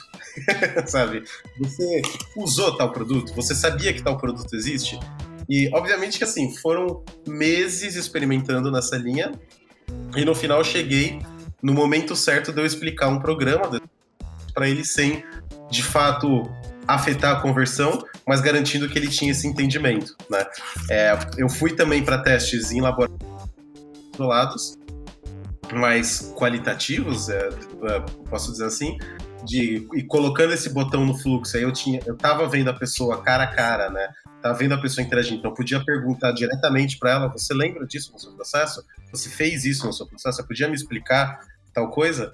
É, e depois disso eu fui para uma mais indireta, que era depois que cada pessoa terminava uma compra, eu perguntava para ela se ela lembrava de tal, tal, item ou não. Cada pesquisa tem seu viés, mas tem uma maneira entender e ir olhando para números a cada passo do meu trabalho, sabe? É, o, o Leandro deu, deu, um exemplo mega específico, mas assim, só para colocar mais de maneira geral, dependendo do projeto, você pode não, não valer a pena medir uma coisa tão pequena. Mas eu acho que, que em geral, assim, meu modo de trabalho é primeiro é, é, tentar descobrir o máximo possível sobre aquele produto, sobre o usuário, sobre os negócios. E essa observação pode ser tanto, como o Leandro comentou, olhando para experimentos passados ou algo assim, mas pode ser coisa simples do tipo, ah, qual que é o, o comportamento atual dentro do fluxo? Pode ser usando um heat map, por exemplo, para ver quais são as áreas complicadas, pode ser uh, observando gravação de pessoas utilizando é, uma plataforma, pode ser olhando para quais são é, as, como que está o mercado, com que os concorrentes estão fazendo, enfim, essas informações podem vir de um milhão de fontes diferentes Mas daí cabe, cabe o, o, ao designer conectar os pontos e ver é, através desses números quais são é, as áreas de, de oportunidade. Isso pode ser feito desde, sei lá, mapeando qual que é a jornada do, do usuário até dando um zoom, como o Leandro mencionou, em um problema super específico. Mas saber observar e identificar qual problema você quer resolver é o primeiro passo. O segundo passo, depois que você achou um problema, o que não costuma ser muito difícil, é priorizar, né? Qual problema você vai resolver primeiro? Porque às vezes tem um milhão de coisas que podem ser feitas, mas é importante você tentar definir, né? Quais são as, quais são as frutas mais fáceis de pegar versus quais são as coisas que demandariam um investimento maior desde tempo, né, de, desenvolvedores para fazer, ou coisas que são simples, que, que já poderíamos fazer sem, sem tanta, é, tanto investimento. Aí depois que você identificou, né, qual problema você quer resolver, você pode ir para a parte de criar uma hipótese. Então, por que que você acha que isso é um problema? É, como você pretende medir que esse, que esse problema for resolvido, qual que é a sua solução. Isso é quando você vai fazer, sei lá, brainstorms com a equipe, tentar pensar em várias ideias diferentes para poder resolver esse problema. Uma vez que você tem uma solução, você de determina como vai ser medido. Então pode ser, o, o Leandro deu alguns exemplos de conversão, mas o, o seu foco pode ser uma coisa completamente diferente de, de conversão. Pode ser, por exemplo, se for um, um software educacional, talvez o que você queira medir é se você diminuiu a curva de aprendizado. Ou, é, sei lá, se você está fazendo um produto interno, talvez o que você queira medir é se você aumentou a produtividade das pessoas. Enfim, o que você tem que definir é o que você está fazendo, por quê, como e como você vai saber que, que deu certo. E essas medidas, elas vão variar muito de acordo com qual é a mudança que se está inserindo, por quê, qual que é o objetivo desse projeto. Mas uma vez que você tenha isso, você está pronto para, de fato, fazer um experimento, né? Então, é, pode ser um teste AB, mas pode ser vários outros tipos de, de experimentos também. Pode ser que o que você vá fazer seja só um, um sei lá, de repente dar um produto de graça para todo mundo para ver quantas pessoas é, teriam interesse, entendeu? Então pode não necessariamente ser um teste B, mas é uma forma controlada de você verificar que se a sua hipótese está certa ou não. E depois que você tiver esses resultados, você vai tentar analisar e encontrar nesses dados a resposta que pode aceitar ou rejeitar a sua hipótese. Então você vai tirar uma conclusão e idealmente documentar isso, né? Que é uma parte importante. Porque daí você vai garantir que, que as próximas pessoas não vão ter que fazer o mesmo experimento que você. Elas já vão ter essa informação para que a partir daí você construa em cima do que você já aprendeu, não, tipo, jogue tudo fora de novo. Ou, ou até ter, ter, essa informação para ter uma ideia nova. Uma outra coisa que aconteceu recentemente comigo foi a gente estava planejando um, um produto e o cara falou assim: não, tem uma tela aqui e eu acho que a gente poderia colocar informação nessa tela que ia ajudar o usuário. Aí foi tipo, cara, toda vez, toda, toda vez alguém tentou colocar uma informação nessa tela é, e ninguém interagia com isso. Sabe? Não, você não foi a primeira pessoa a pensar nisso pro seu produto. É, toda vez que alguém colocou, por exemplo, um bloco novo na página inicial, ninguém interagia com isso toda vez, sabe? Por que, que o seu vai ser diferente? Por que com o seu vão interagir? Se a gente tem aqui documentado historicamente um padrão que várias, vários novos blocos na página inicial do site, ninguém, ninguém liga para ele, porque a pessoa quer ir direto para a página seguinte. O cara fala assim, puta, realmente, talvez a página inicial, por causa desses padrões de experimentos passados, não seja o melhor lugar para mim, ou o cara pode chegar e falar assim, não, mas o meu vai ser especial, porque eu vou fazer ele laranja e piscando, então não vai ter como a pessoa não interagir com isso, sabe? Mas pelo menos ela tem essa informação passada de, pô, várias pessoas tentaram isso e falhou, falhou miseravelmente, sabe? Ou funcionou, coisas que funcionam também. Então, tá olhando para dados, eu diria que é antes, durante, antes, durante e depois que você tá é. criando alguma coisa. Eu vou até trazer um panorama um pouco diferente. É, no caso da onde a gente trabalha ali na RUM, muitas vezes a gente não tem o dado antes da gente começar o projeto. E a gente nem sabe qual é o dado para começar. Né? Como, por exemplo, a gente vai trabalhar com maquinista e a gente tenta entender um sistema de escala, né? Como é que eu posso trabalhar com o maquinista e utilizando um sistema de modo que eu consiga fazer com que ele saiba quando ele é convocado, qual é o tempo que ele vai ser convocado, qual é o tempo que ele vai ser alocado e como que eu consigo comunicar isso direito para ele, quais são as métricas em cima disso. E é interessante porque dependendo do tipo de trabalho que a gente tem dentro como esse, a gente não tem métrica. Né? A gente está começando o projeto nesse momento. Né? Está começando o projeto do zero. Então, a gente, como vocês falaram, a gente parte muito também da, da experimentação, tentar entender qual é o cenário, né? Claro, faz o mapa da jornada do usuário, faz um pouco de design thinking, né? Tenta entender um pouco do briefing. Mas é interessante que o, o conceito do projeto, ao começar, né, em termos de métricas, ele muda bastante conforme a gente começa a implementar ele. Então, é, quando a gente foi implementar, por exemplo, um aplicativo que a gente chama de chave na mão, é, que basicamente possibilita a gente conectar o maquinista no trem com a nossa central e a gente consegue puxar alguns dados, os primeiros dados que a gente começou a coletar uh, não trouxeram tanto valor quanto os outros que a gente começou a investigar depois. E a gente só conseguiu fazer isso testando, né? A gente só conseguiu fazer isso analisando eles e tentando entender, putz, mas o que, que eu tô querendo entender aqui mesmo, né? O que, que eu tô eh, tentando puxar dessas pessoas de informação? É, e pra gente isso acabou ficando bem valoroso, né? Você possibilitar fazer as perguntas certas ou você ficar investigando até onde você consegue é, entender qual é o número certo ou qual é o dado que você tem que ver, possibilitou a gente mudar muita coisa né? Que nem o Leandro falou agora, uh, às vezes você tem que assumir que o problema que você está vendo está errado. Né? E isso é uma coisa difícil da gente fazer, porque afinal de contas, é, tem que olhar para você, pô, mas você é um especialista, né? Você está olhando para mim dizendo que você pode estar errado? É, sim. Né? Eu tenho, eu tô errado, né? Eu posso estar errado, né? É até uma coisa que me incomoda um pouco no mercado, às vezes, que a gente tem as figuras dos gurus, né? Os caras que, olha, siga o que eu digo que você nunca vai estar errado. Não, é. Você vai estar errado em algum momento, você precisa estar errado em algum Bruno, momento. uma coisa legal, né? Porque... uma, coisa legal que você, você comentou é que quando vocês começaram a colher os primeiros dados, as primeiras métricas que estavam entrando ali do maquinista, aquilo não era muito útil, mas a partir do momento que começou a ficar claro o que, que vocês queriam entender com mais profundidade, aí as, os números começaram a fazer sentido. Isso é uma coisa que eu acho muito interessante, né? Que o dado sozinho, ele não serve para nada, né? Ele não...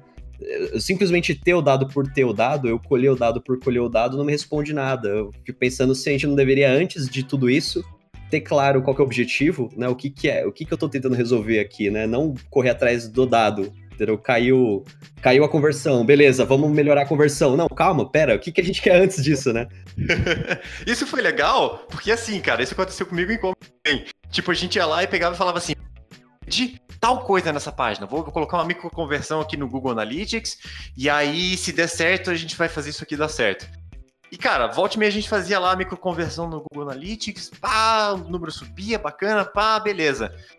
E às vezes a gente esquecia do resultado porque a nossa área não era tão organizada. Então, tipo assim, a minha conversão funcionou? Funcionou. Tá vendendo mais? Não. Porra, qual que é o sentido disso aqui então, caramba, né?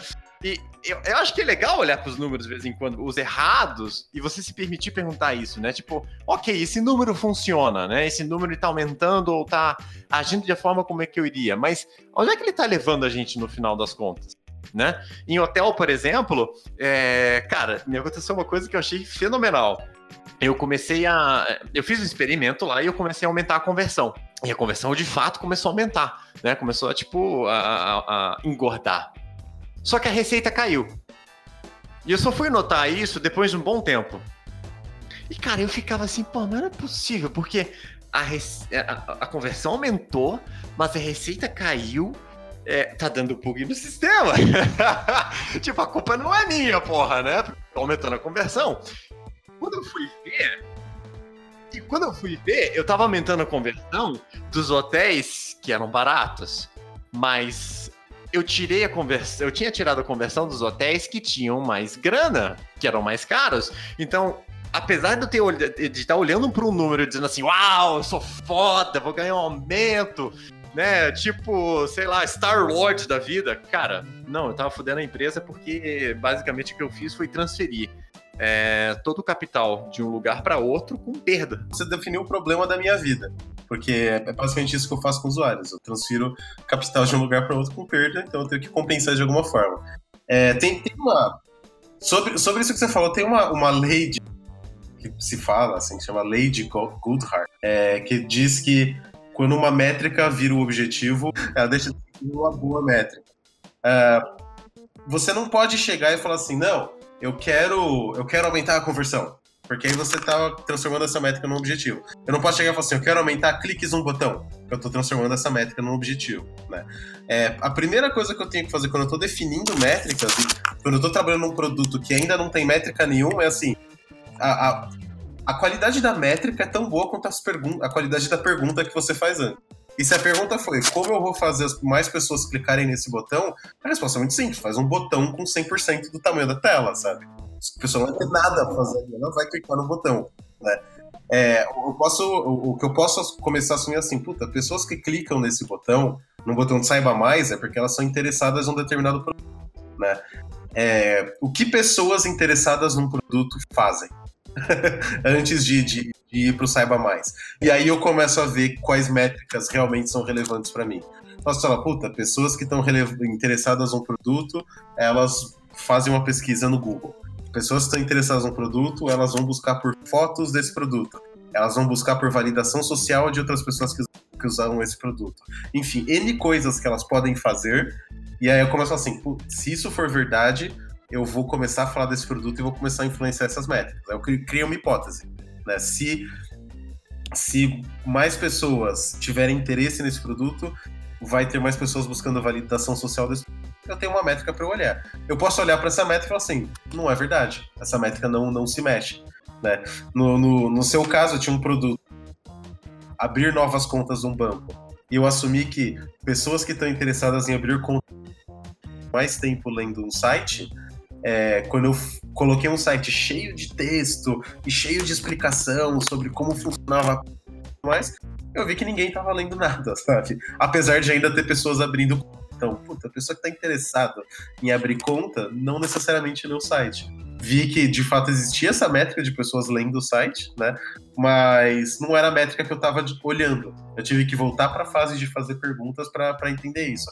Mas sempre fazer perguntas sem ter a métrica como a métrica não é objetivo, a métrica é um indicador que alguma coisa está acontecendo. E é por isso que é bem importante tentar definir, assim, antes o que você pretende olhar, para evitar, né?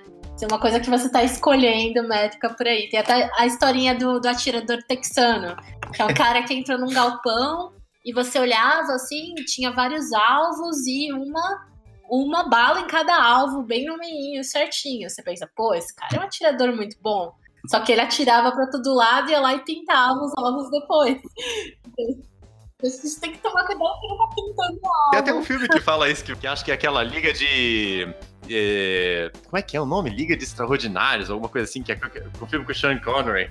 Aí o Sean Connery pega e fala: Ah, eu dou um tiro com essa carabina. Parece americana, tipo. Tipo, é, o que eles falam, spray and shoot, né? É spray and pray, né? Tipo, atira pra tudo é lado e reza. Pois é. E, e, muita gente faz isso. O cara olha pro site e fala assim, eu quero aumentar a conversão. Aí ele olha pro site e pega qualquer coisa que aumentou a conversão e fala isso. Sabe? Você tá literalmente pintando o alvo depois que você atirou.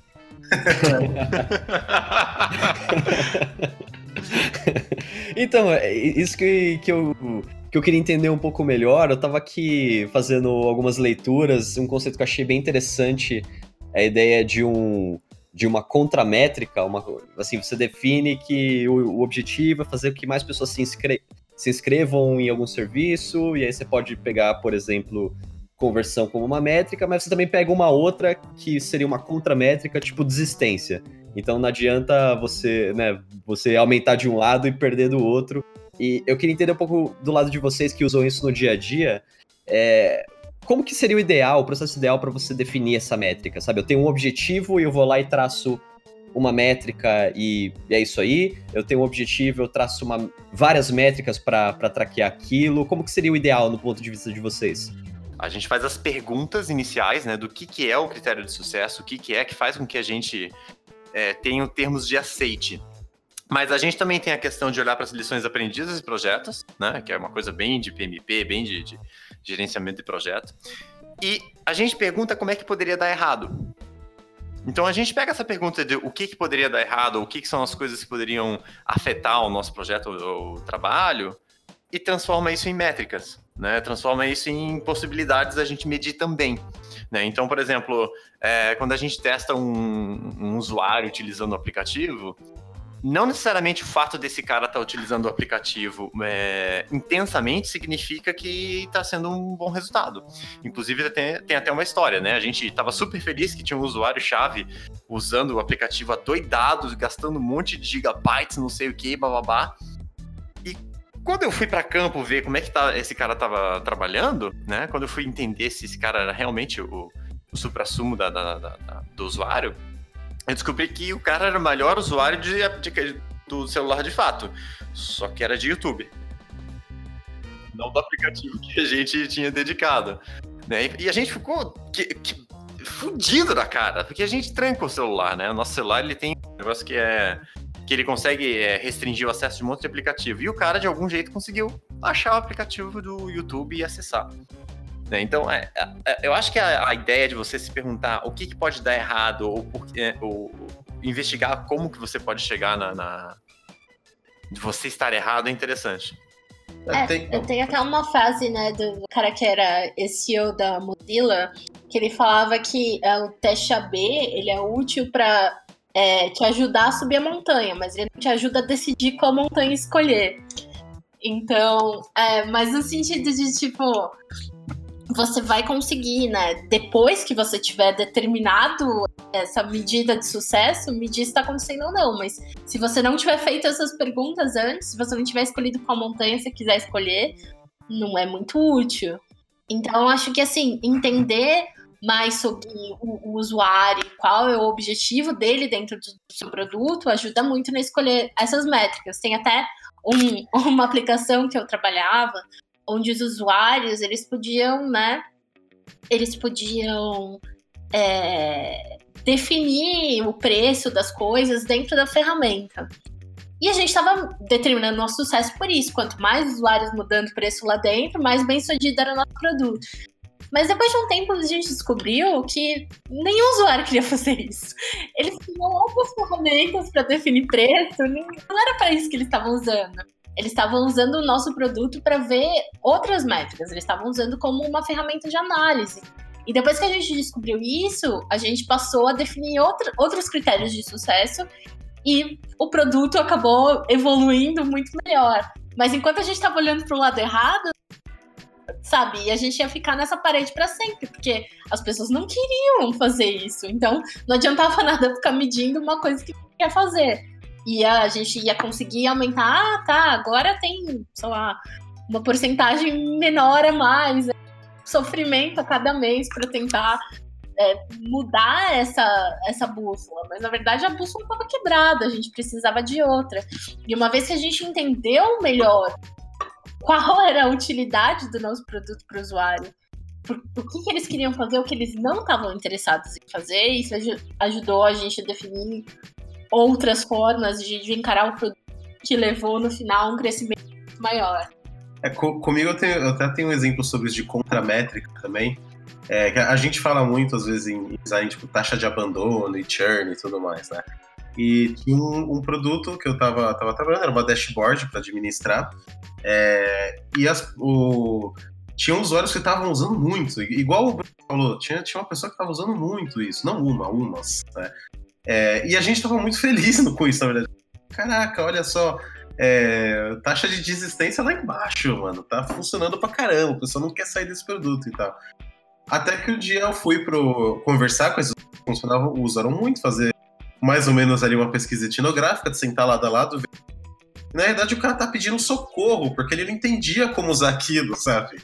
É, não, ele olhava para mim e mas como eu faço isso e tal? Ele tava usando muito, porque ele não estava entendendo como usar. E aí, quando eu voltei pro escritório, eu falei, gente, seguinte, vou aumentar o churn pra caralho, sabe? porque, na realidade, dentro do estágio que tá agora, diminuir o tempo de uso é, pode significar que a gente está facilitando o uso do, do produto para o usuário. E como era uma ferramenta de produtividade, usar ela por pouco tempo significa que o pessoal estava marcando o que ele precisava marcar e indo embora. Sabe? Na verdade, a gente só precisava dar alguns check-ins assim e fazer um, alguns inputs de dados e, sai, e vai embora, sabe? Então, quanto menos tempo a pessoa demorasse para fazer isso, na realidade, melhor ela estava tava entendendo. A correlação principal ali é entre tempo e taxa de erro do que entre desistência. Né? Desistência entre muitas aspas, mas o que entre a pessoa saindo da aplicação. Eu precisava, eu, eu defini, aí eu aprendi o que, que era a taxa de erro, eu comecei a ver as pessoas errando e falar, olha, pessoas que erram fazem, fazem isso, por exemplo. Pessoas que erram clicavam mais vezes em botões inativos. Pessoas que erravam clicavam mais vezes para voltar, né? Eu, entendi quais eram as ações que caracterizavam o erro e tá, essas ações eu tenho que diminuir, eu vou aumentar o número de input e o tempo de uso, que era a métrica errada que a gente estava usando ali no caso, que era a, a rejeição, isso vai, vai, vai, disparar, assim, o churn vai ficar gigante. Mas não é isso que a gente quer. O, no, nesse aplicativo, no caso, a gente estava olhando para a métrica errada, sabe? É, eu lembro de um caso também, uma vez que a gente viu um pico, assim, né, de, de pessoas clicando loucamente num botão para abrir a conta. A gente pensou, uau, é hoje, né, que vamos quebrar todas as metas, todo mundo vai abrir conta. Na verdade, era um bug. O botão não estava funcionando. Então era rage click, pessoa clicando loucamente para ver se começava a funcionar. Então, é muito importante ver o número, mas também perguntar o porquê, entender o contexto por trás desse número. E olhar, olhar as métricas correlacionadas, as, as contramétricas. É, como, como eu falei no começo, um botão de saiba mais vai diminuir clique, às vezes, no botão de compra. O não entendimento vai aumentar diminuir a rejeição, mas aumentar pessoas completando testes, sabe? Você olhar para uma métrica só, uma métrica sozinha não te conta muita coisa. Você precisa de outras para suportar sua ideia. Você falou disso, eu lembrei de uma palestra do Kenneth Cooker que ele tem no, no TED, que ele começa a palestra dele falando sobre Big Data e tal, e aí ele tá falando assim, pessoal, é, qual que é a torta preferida dos americanos? Aí ele fala, ah, torta de maçã, né? Os, é muito fácil descobrir isso. É só você ver o número de venda do número de torta de maçãs, quanto que vende no mercado sei lá o que. Essa é a torta que mais vende, então é a preferida dos americanos. Só que aí um tempo depois, é, algumas marcas lançaram tortas de as de 30 centímetros, tortas de 10 centímetros de vários sabores, e você podia escolher. E aí, nisso aí, a, a venda de torta de maçã caiu para quarto ou quinto lugar. E aí eles foram ver e estudar as pessoas, viram que a torta de maçã era a segunda favorita das pessoas. Então era um bem comum, sabe? Ah, já que todo mundo mais ou menos gosta de torta de maçã, vamos levar de torta de maçã. Mas aí tinha a torta de chocolate, a torta de banana, que eram que as pessoas mais gostavam, sabe? É, é esse tipo de mindset. Isso deu, isso deu um problema que, de, de quem prepara um produto, porque isso, isso é um viés, por exemplo. Eu posso acreditar que pessoas gostam de hotel com piscina e começar a colocar todas as fotos de hotéis na página da Booking com uma piscina, sabe? E realmente eu vejo que mais pessoas usam hotel com piscina, por isso eu dou mais piscinas para as pessoas. E nisso eu posso acabar limitando a opção da pessoa em ver outra coisa. Então, realmente, mais pessoas vão buscar hotel por piscina porque essa opção tá tão abundante, eu tô forçando tanto para que essa opção seja mais abundante, e o pessoal é quase natural que eles escolham isso, né? Se dentro de um, de um mercado você tiver 25 marcas de torta de maçã e duas de marcas de morango, é bem provável que a venda de torta de maçã seja mais alta. E aí vem a importância de você tentar isolar algumas variáveis para ver se aquilo é, é realmente verdade quando a pessoa tem outras opções.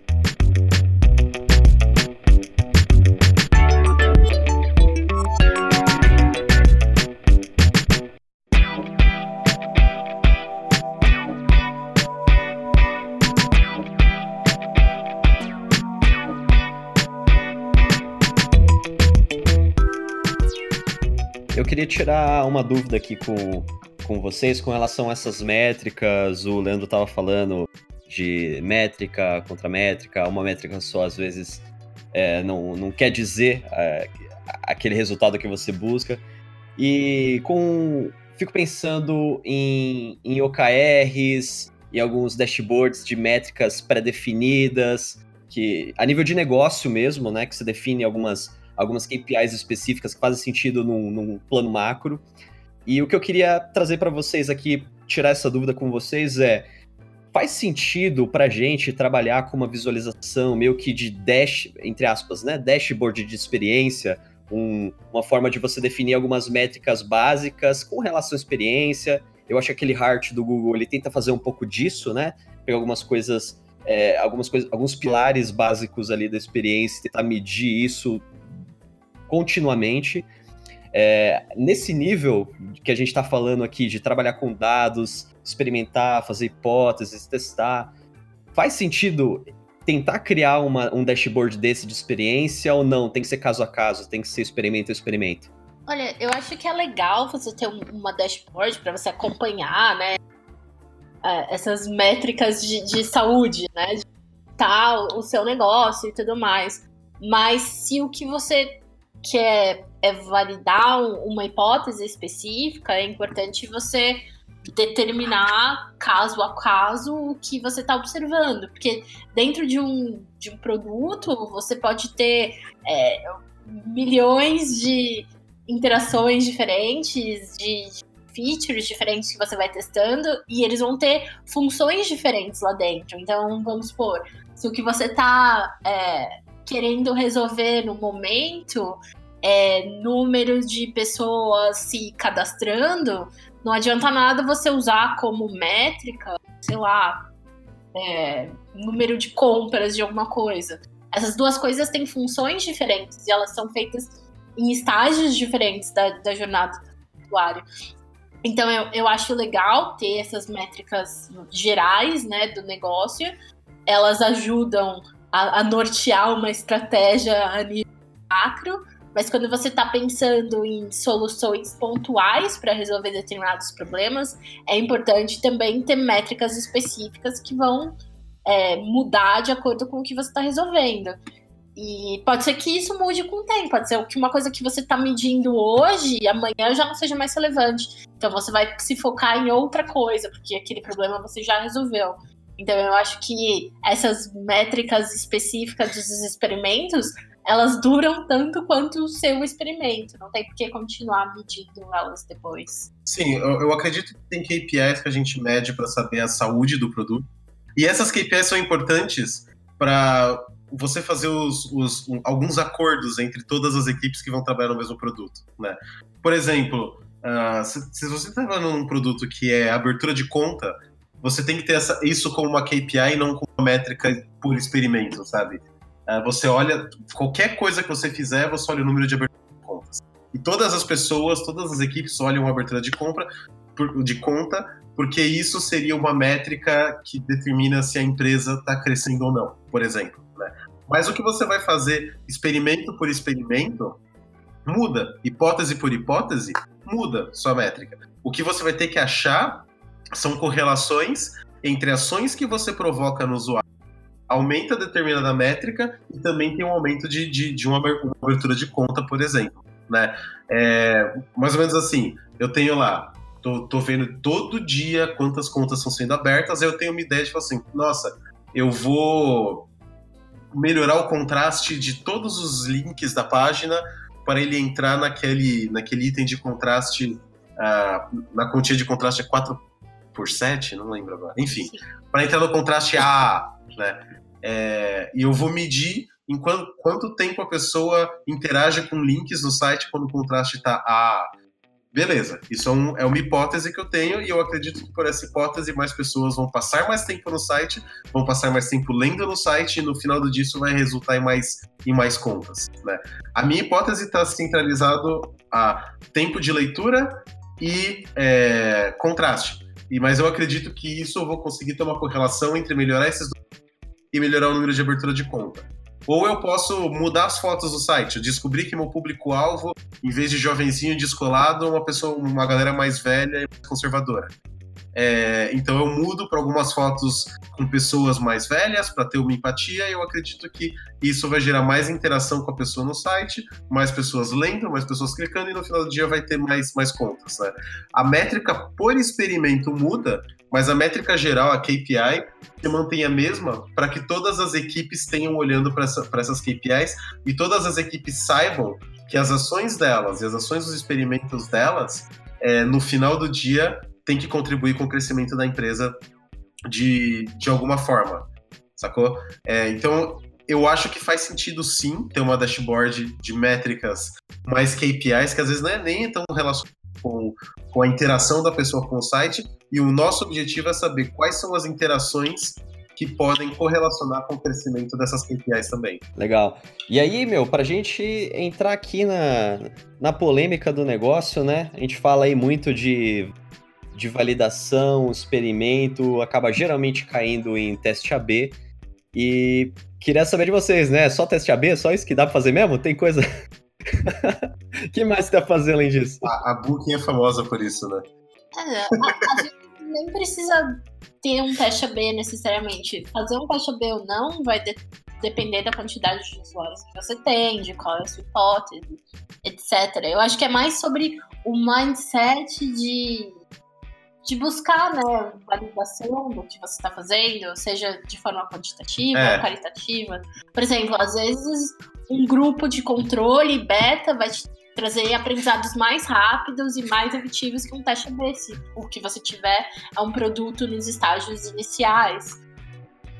Então, acho que depende muito do contexto. Por exemplo, o, eu já trabalhei com produtos que eram ferramentas de produtividade e nesse caso, se a gente trocasse coisas no dia a dia, ia ser muito. ia atrapalhar muito os usuários. Imagina que você tá lá mexendo no sketch e todo dia o menu muda de lugar. Você ia ficar muito bravo com, ferramenta. Você ia ter que reaprender como andar todo dia. É, exatamente. Então, acho que a quantidade de testes AB que você faz também vai determinar, dependendo do que você está fazendo. Se você tem um e-commerce, por exemplo, que as pessoas só compram eventualmente, não tem tanto problema, porque é menos provável que, vão, as pessoas vão notar essas diferenças, né? Então, acho que depende muito do, do seu produto, de qual que é o público, de qual que é o, o objetivo do uso é, isso vai determinar se você vai fazer o teste AB. É, eu vou falar assim, eu, eu, o teste AB funciona, usando uma metáfora assim, ele funciona num rio, porque a água que passou por um lugar dificilmente vai passar saca? Mas quando você tá num lago, se você muda um trecho, um cantinho do lago ali, todo mundo vai perceber porque eles estão olhando para aquilo todos os dias. É, teste AB é uma ferramenta, é uma ferramenta bacana, inclusive. Quando bem usada, é uma ferramenta bem boa, né? É, o problema é que você não pode resolver todos os, todas as suas perguntas podem ser respondidas por um teste AB. Às vezes, é, às vezes eu faço testes de tipo antes e depois, sabe? Eu vou lá e coloco a mudança para todo mundo e monitoro o que aconteceu depois, o que mudou ali depois. É, às vezes eu não vou para o teste AB, às vezes eu, eu passo muito tempo fazendo testes de usabilidade, ou testes em laboratório mesmo, é, e depois de ver uma coisa acontecendo várias vezes no laboratório, coloco, coloco isso online. O teste AB, ele ajuda de fato você a medir o que tá, a medir a diferença entre uma, umas pessoas que foram é, pessoas que foram expostas a um produto novo e pessoas que estão sendo expostas a, a uma, um produto antigo né? Uma versão diferente do produto. E, cara, isso funciona muito. Funciona. Quando você faz isso bem feito, você consegue ter, ter insights muito, muito bons ali. A questão é que você não pode sair teste AB for the world, go horse e vou fazer teste AB para tudo. Você tem que estudar e saber isolar o caso direitinho ali para ter um, um, negócio bem redondinho. Mas eu, eu sou entusiasta de teste AB, para falar a verdade. Também é importante, né, é, ressaltar que dentro de um teste AB, você ideal seria você medir coisas pequenas. E, por exemplo, imagina que eu estou fazendo um redesign completo. Se eu fizer um teste AB, eu posso até dizer, tá, as pessoas estão preferindo A e não B, mas eu não posso dizer o porquê, eu não posso dizer qual elemento ali é comparável.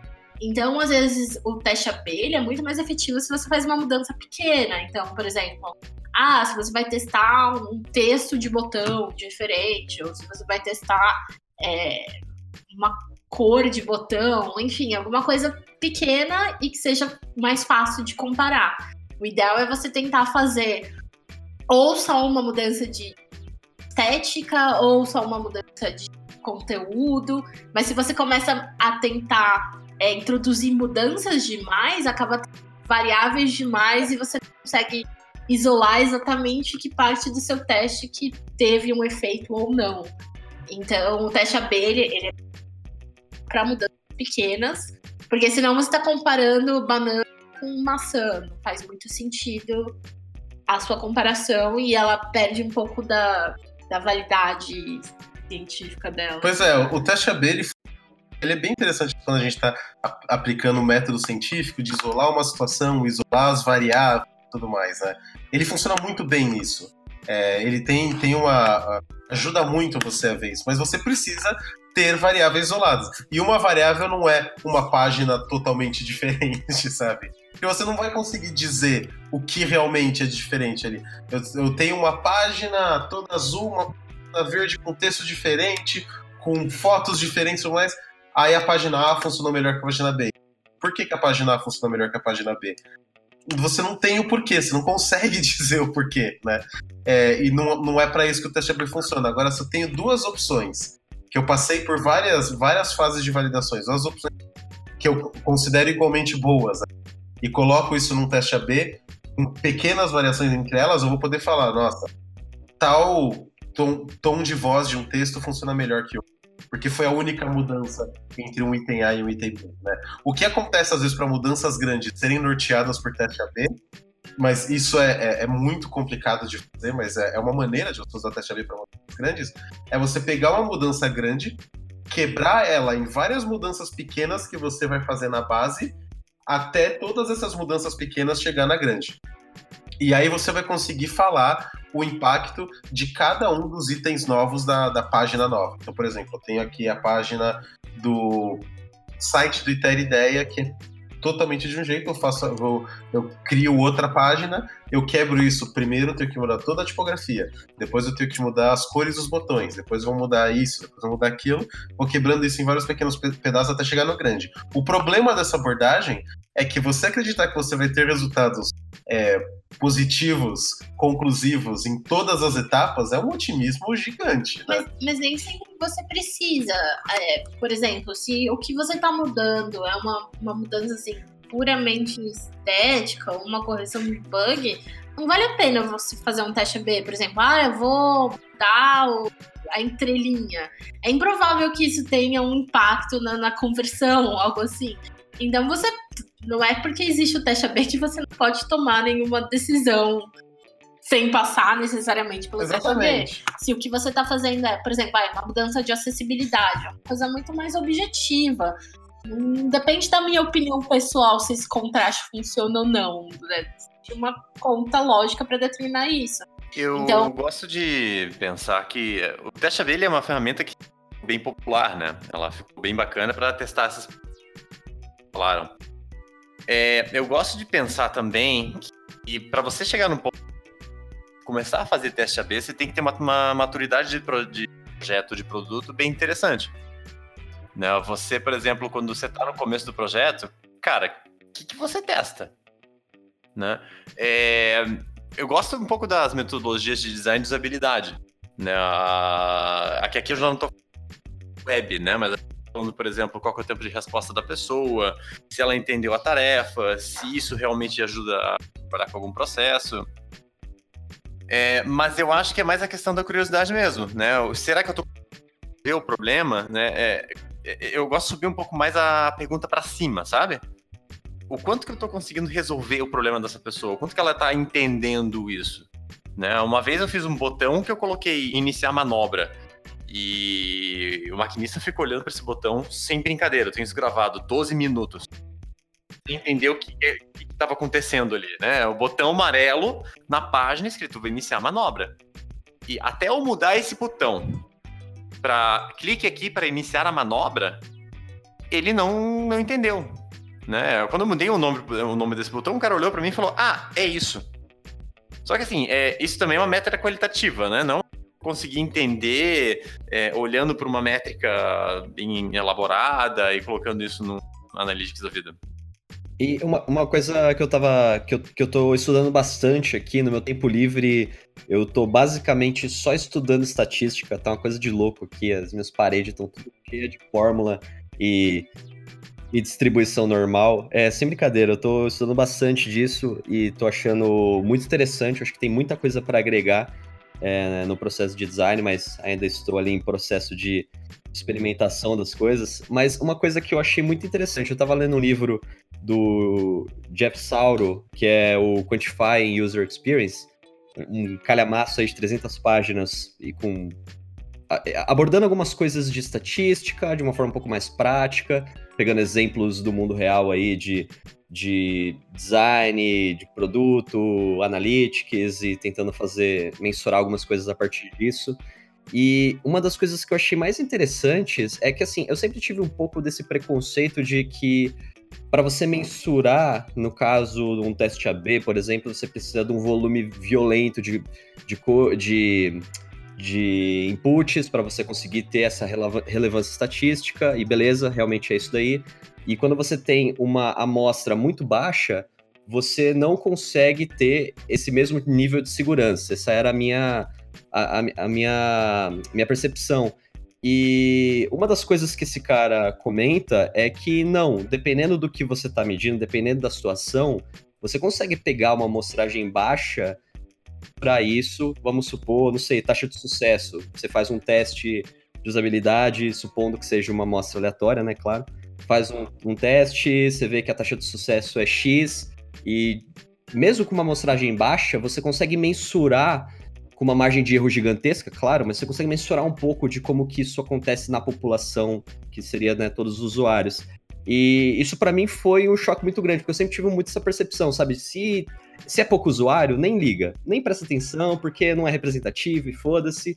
E eu queria abrir para vocês, sabe?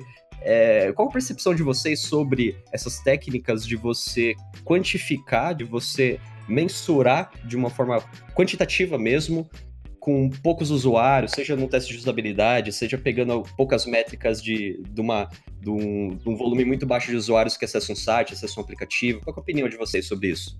Olha, eu faço isso em teste de, de testes no laboratório, de é, mensurar coisas que fazem, e às vezes até um teste que, por exemplo, vai ter ali 40 pessoas, 30 pessoas, eu, já aconteceu várias vezes de eu mostrar para 15 uma versão, para outras 15 outra versão de, de um site. Né? O que acontece ali, assim, eu conseguia detectar se existia diferenças de comportamento, claro que é com um número de pessoas bem reduzido, né? Mas se para as principais diferenças de comportamento, para aquelas que fossem mais evidentes, quanto mais evidente essa é, diferença, você consegue detectar isso mesmo num grupo pequeno. Tá? Então, é, e ainda Maior você desvio padrão, né? Oi? Maior o desvio padrão, mais fácil de. Exa exatamente, exatamente. É bem isso. Então, se um desvio padrão é mais fácil, maior, você consegue. Desculpa o tecnês, cara, que eu tenho que aplicar aqui o conhecimento das aulas de. Entendeu? Não, você consegue detectar isso, mas o que eu faço assim, ainda pode ter um erro, ainda pode ter um problema. Especialmente num site que tem milhões de visitas por dia, é, você precisa confirmar isso. Se, se, isso que você detectou num grupo pequeno é, se confirma quando você vai para um grupo, pro grupo maior, que seria o grupo total de usuários do seu site. Né?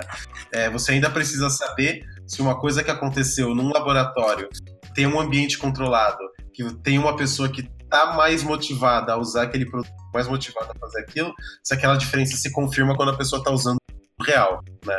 É, e, e, nisso vai de escalar um pouco o teste de laboratório para o teste AB com, com, com todos os seus usuários. A questão é que você ainda consegue, mesmo com uma quantidade menor de usuários, tentar confirmar essa diferença, se o desvio que existe do teste com poucas pessoas vai acontecer no, no mundo real. E teste AB, assim, ele não é uma palavra final, tá? Não é porque deu um resultado no teste AB que vai decidir aquilo. O teste AB, e aí, é, é, é para mim, é o grande erro do teste AB, é quando as pessoas falam que tem uma versão vencedora. Eu odeio essa palavra, falar que, ah, não, o B ganhou do A. Fala, não, cara. O B deu o resultado X, o A deu o resultado Y.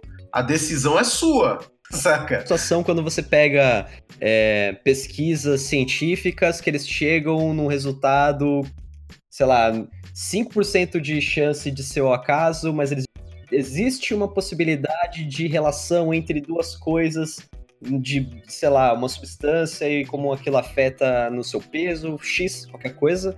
E aí chega lá o jornal e fala assim: é, cientistas comprovam que psh, é isso. Bacon Curioso. causa câncer. porque, o, porque o teste AB, ele, ele é uma. É, assim, pegando, pegando a, o formato dele, enxergo que ele é o, o, o formato design experimental do processo científico, né? Ele é, ele é muito igual isso. Então. Sim, o problema do processo científico, é, desse experimento do processo científico, é quando você faz ele num laboratório, quando condições controladas, é, você está fazendo testes para você inferir assim. Quando eu faço A, B acontece. Sabe? Quando eu faço X, Y acontece. Não vou usar I B porque é o nome do teste. É, quando eu faço X, Y acontece. Dentro desse ambiente controlado, dentro dessas pessoas, com essa certa população. Né? O teste AB ele não vai te falar por que Y acontece quando eu faço X, ele não vai te dar essa resposta, né? Ele não vai falar se existe uma. Se, se existe uma uni, uni, uni, Ai, caralho. Ele não vai falar se essa correlação é unilateral ou não. Né? Ele fala X leva Y, mas Y leva X, saca? O teste AB não vai falar isso e ele também não vai falar existe outras maneiras de fazer Y acontecer que não seja X. Teste AB também não fala isso. E todas essas outras perguntas você vai fazer com outras pesquisas que não são taxa B, que para mim também fazem parte do processo científico, né? É, que vão te ajudar a tomar uma decisão. Então, eu, eu, não existe uma versão vencedora do teste AB. Existe um resultado de que quando eu pinto um, por exemplo, quando eu pinto um botão de laranja, mais pessoas clicam nele. Esse é um resultado, né? Por quê? E, e eu, falando agora de uma, uma coisa que aconteceu comigo uma vez, num teste AB meio de laboratório, que é exatamente isso de ver que mais pessoas estavam clicando do que em outro. Era um teste mais controlado, não era com o site inteiro, né? E para mim não fazia muito sentido ver mais pessoas interagindo com aquele botão numa, na versão A do que na versão B, né? E quando eu fui ver na versão A, a posição desse botão, na versão B no caso, a posição desse botão gerava mais contraste. Não era o botão em si que funcionava, nem o texto do botão mas era o contraste. E eu só cheguei nessa pergunta quando nessa resposta quando eu comecei a perguntar para as pessoas, tá, por que você está clicando aqui? E a resposta da pessoa, não, porque aqui eu consigo ver. Então, eu fui um pouco além e falei, tá, por que as pessoas clicam nesse botão mais na versão, na versão B? E eu vou validar isso de, de, de outras formas, né? É, Teste AB é uma puta ferramenta, cara. Eu acho uma ferramenta sensacional. E, e, e, mais uma vez, eu falo que eu sou entusiasta do Teste AB, eu uso isso pra caramba. É, mas você não pode acabar no Teste AB? Ele só te dá dados que vão te ajudar a contar toda uma história do porquê que você tomou uma decisão. E se o único porquê da sua decisão foi porque ganhou num teste AB, tipo, cara, você leu só 25% do livro e tá tentando chutar qual que é o final, sabe? Pior que dá pra ver um padrãozão, assim, né? É, na, na, na parada de pesquisa e métrica, você tem que ser um cara super curioso. Você não pode ser um cara só resultadista. Se você só receber o resultado e falar, ah, beleza, é isso, é, não serve de nada. Você tem que entender o porquê. Aí você, o porquê tem um outro porquê dentro. E você sempre tenta achar isso e correlacionar com algo que faça sentido e encontrar um resultado que você possa fazer melhorar e fazer as coisas acontecerem. Isso é bem interessante, é muito legal, velho. E, e aqui na, tem, tem todo mundo que fala da Booking fala, nossa, a Booking faz teste AB pra caralho. Eu diria assim, cara, teste AB é uma parte, saca? A gente faz muita pesquisa fora do teste AB. A gente faz muita pesquisa antes e depois do teste AB, sabe? O, o teste AB ele ajuda a gente a gerar dados é, numéricos puramente numéricos ali para suportar várias outras pesquisas que acontecem antes e depois. E a gente sabe que fica só na taxa B é pobre.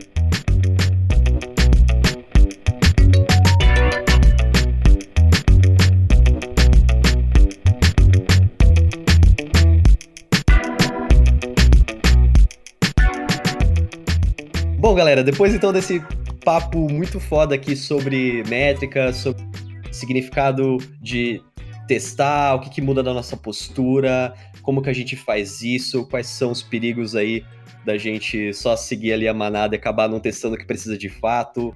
É, eu queria, assim, conseguir chegar aqui num, num final de episódio com vocês, liberar para vocês concluírem o raciocínio de vocês. Tem alguma coisa que vocês acham que ficou faltando, que vocês queriam passar para o ouvinte, algo importante que não foi comentado?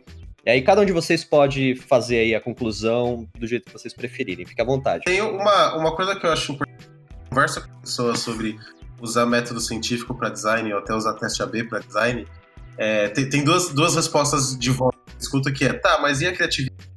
Vai ser design guiado por dados, ou outra que eu escuto bastante é tipo, vai ser a seleção natural do design, né? design por seleção natural. e o que, eu, o que eu falo assim, primeiro, não, não vai acabar com sua criatividade. É, eu acho que você, inclusive, precisa ser mais criativo, porque você não vai. Nenhum designer tem uma folha em branco. Você não vai ter uma folha em branco. O que você vai ter são várias informações fundamentadas em números que falam como o usuário se comporta. E você vai ter que tomar uma decisão baseada nisso. Né? Ou você vai ter que fazer um trabalho de detetive, que é você olhar para os números e tentar criar qual que é o, o desenho inteiro olhando só para esses. Isso é um trabalho de detetive que depende de muita criatividade, depende de várias inferências que você vai fazer ali e como testar e validar essas inferências. Né? Então, na minha opinião, não acaba com criatividade, na realidade você vai ter que ser muito mais criativo e não é uma seleção natural, porque se for uma seleção natural tem alguma coisa errada ali. Está só escolhendo a versão vencedora. Você está tendo mais informações para tomar uma decisão no final. E por várias vezes eu já tomei uma decisão que assim, eu olhei muitas fontes de informação diferente. Quando eu fiz o teste AB, é, a, a, variante perdeu, entre muitas aspas, e eu, e eu pensei, não, por causa de todas essas outras informações que eu tenho e por causa de uma questão estratégica para o futuro, eu me comprometo a colocar online é, essa versão que perdeu no teste AB, que a curto prazo vai me fazer perder versão, em nome de ganhos que eu posso ter a longo prazo que eu tenho suportado por outro tipo de pesquisa.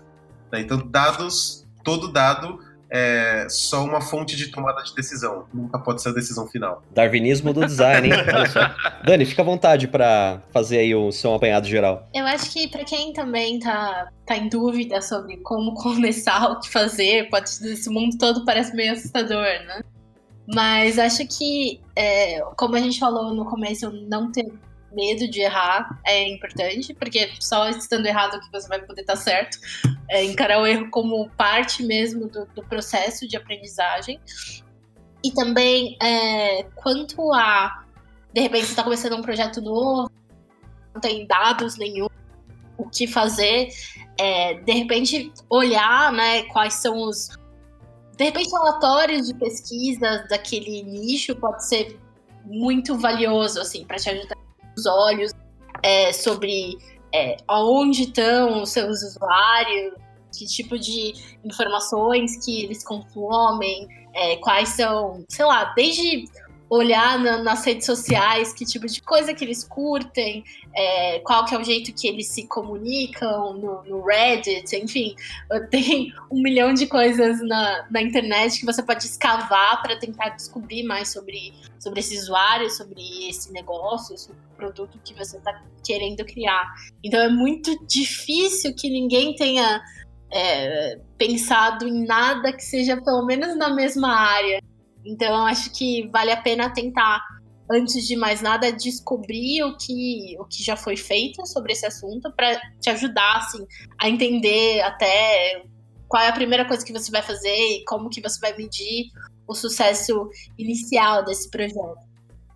Queria deixar também algumas dicas de ferramenta para quem quer começar a medir, é, começar a fazer teste AB, enfim, o Google tem um, uh, uma ferramenta chamada Google Optimize, que eles têm inclusive uma versão gratuita, um pouco mais simples. Então vale a pena testar, assim, nem, nem que seja para dar os primeiros passos aí nessa área. Além disso, tem algumas outras ferramentas pagas, como Optimizely, Convert, VWO, é, que podem ser úteis para começar a fazer teste AB caso a sua é, empresa não tem algum, alguma plataforma específica para fazer isso. Também dá, dá para fazer assim os testes puramente no back-end, por exemplo, é, rolando um, um, uma moeda para decidir quem vai para o grupo A e quem vai para o grupo B, medindo esses dados, enfim, existem diversas maneiras é, e é legal vocês né, darem uma olhada para ver o que, que é ideal para cada empresa. É, e só, e só para terminar, assim, por mais que, que a gente está falando de números, é, o, o, o pato, isso, o usuário é sempre uma pessoa. Né? Então, esses números, na realidade, de pessoas. É, tem que tomar muito cuidado para não desumanizar. Quando você é focado no gol, no objetivo, é muito fácil desumanizar isso. Né? E, e, o nosso trabalho como, como designer assim é manter a humanidade desses números, sabe? É, e, e, por último, para quem ainda quer começar e mesmo acredite que é, a ideia dela é uma ideia genial que ninguém é, faz o exercício de criar uma hipótese, sabe? Porque isso ajuda bastante você a entender que métricas você precisa para o seu produto. E usa aquela formulazinha básica. Tem uma formulazinha básica aí para criar uma hipótese que você fala é, para fazer tal coisa, sei lá, pra, para fazer mais pessoas felizes, eu vou mudar um botão para verde e eu vou saber se isso é verdade, se mais pessoas clicaram no botão verde. Você já criou uma frasezinha aí que te dá um objetivo do que você está querendo fazer, a mudança que você está querendo e a métrica que você está utilizando. Né? óbvio que essa é uma, uma hipótese bem meia boca, mas fazer esse exercício, esse exercício antes de criar um produto te ajuda a entender quais as métricas você vai olhar, mesmo que você ainda não tenha nenhuma. E para quem quer aprender mais sobre o lado matemático da coisa, entender mais sobre estatística, enfim, tem um curso da Udacity gratuito sobre teste AB e sobre estatística também, que, bom, é de graça, então não custa nada entrar lá e dar uma se aventurar nesse mundo aí dos, dos números. Vocês falaram bastante coisa, né? Então ficou complicado. Mas eu queria provocar é, vocês no seguinte sentido. Quando a gente fala de um BI, alguém métrica, e a gente fala do designer, eu gosto de pensar que a, o mindset deles é um. Você começa com um problema, e dependendo desse problema, você não tem muita informação sobre ele, né? Assim como o design, assim como o BI, você tem que entender quais são as ferramentas e como é que você busca essas informações. Então, por exemplo, se eu for um BI que eu estou me lidando com um problema muito grande, o que eu vou ter que fazer é pesquisar ele, né? A Dani até falou, né, de você fazer pesquisa em rede social, você tem algumas outras ferramentas, né, como pesquisa de mercado, o próprio IBGE é uma ferramenta muito interessante para isso. E eu acho que a, a, forma que a gente prossegue, assim como outras pessoas trabalham com BI, é que você começa a explorar o problema e você começa a funilar ele, de modo que você começa a deixar ele num tamanho manejável. Porque dependendo do problema, se você olha para ele, você não consegue dar conta dele, do tanto de pergunta que você tem em relação a ele. Só que às vezes você não precisa resolver todo o problema, você precisa resolver partes pequenas dele. E o trabalho de BI é exatamente você pegar toda a maçaroca de dados, dados que de fato sejam relevantes para o teu problema, né? Ou para a solução que você quer bolar. É, eu acho que a, a, grande dificuldade que eu vejo na maioria das pessoas quando começam na parte de BI é que elas conseguem tantos dados, tantos dados, mas tanto dado que ela não sabe mais o que fazer com aquilo tudo. Então, eu acho que o lance é, é tanto o designer quanto o BI é pensar no jeito. Tem um mundo inteiro para explorar, mas explora o que faz sentido. Né? Começa grande, mas afunila para onde você quer chegar. Né? E para isso ser possível, você também tem que ter uma estratégia de empresa muito boa, você saber onde é que você quer chegar. Né? Uma das coisas que eu vejo muito em startup e muita empresa está começando é que os caras vão lá, criam um modelo de negócio e já querem sair fazer é, teste AB. Não faz sentido.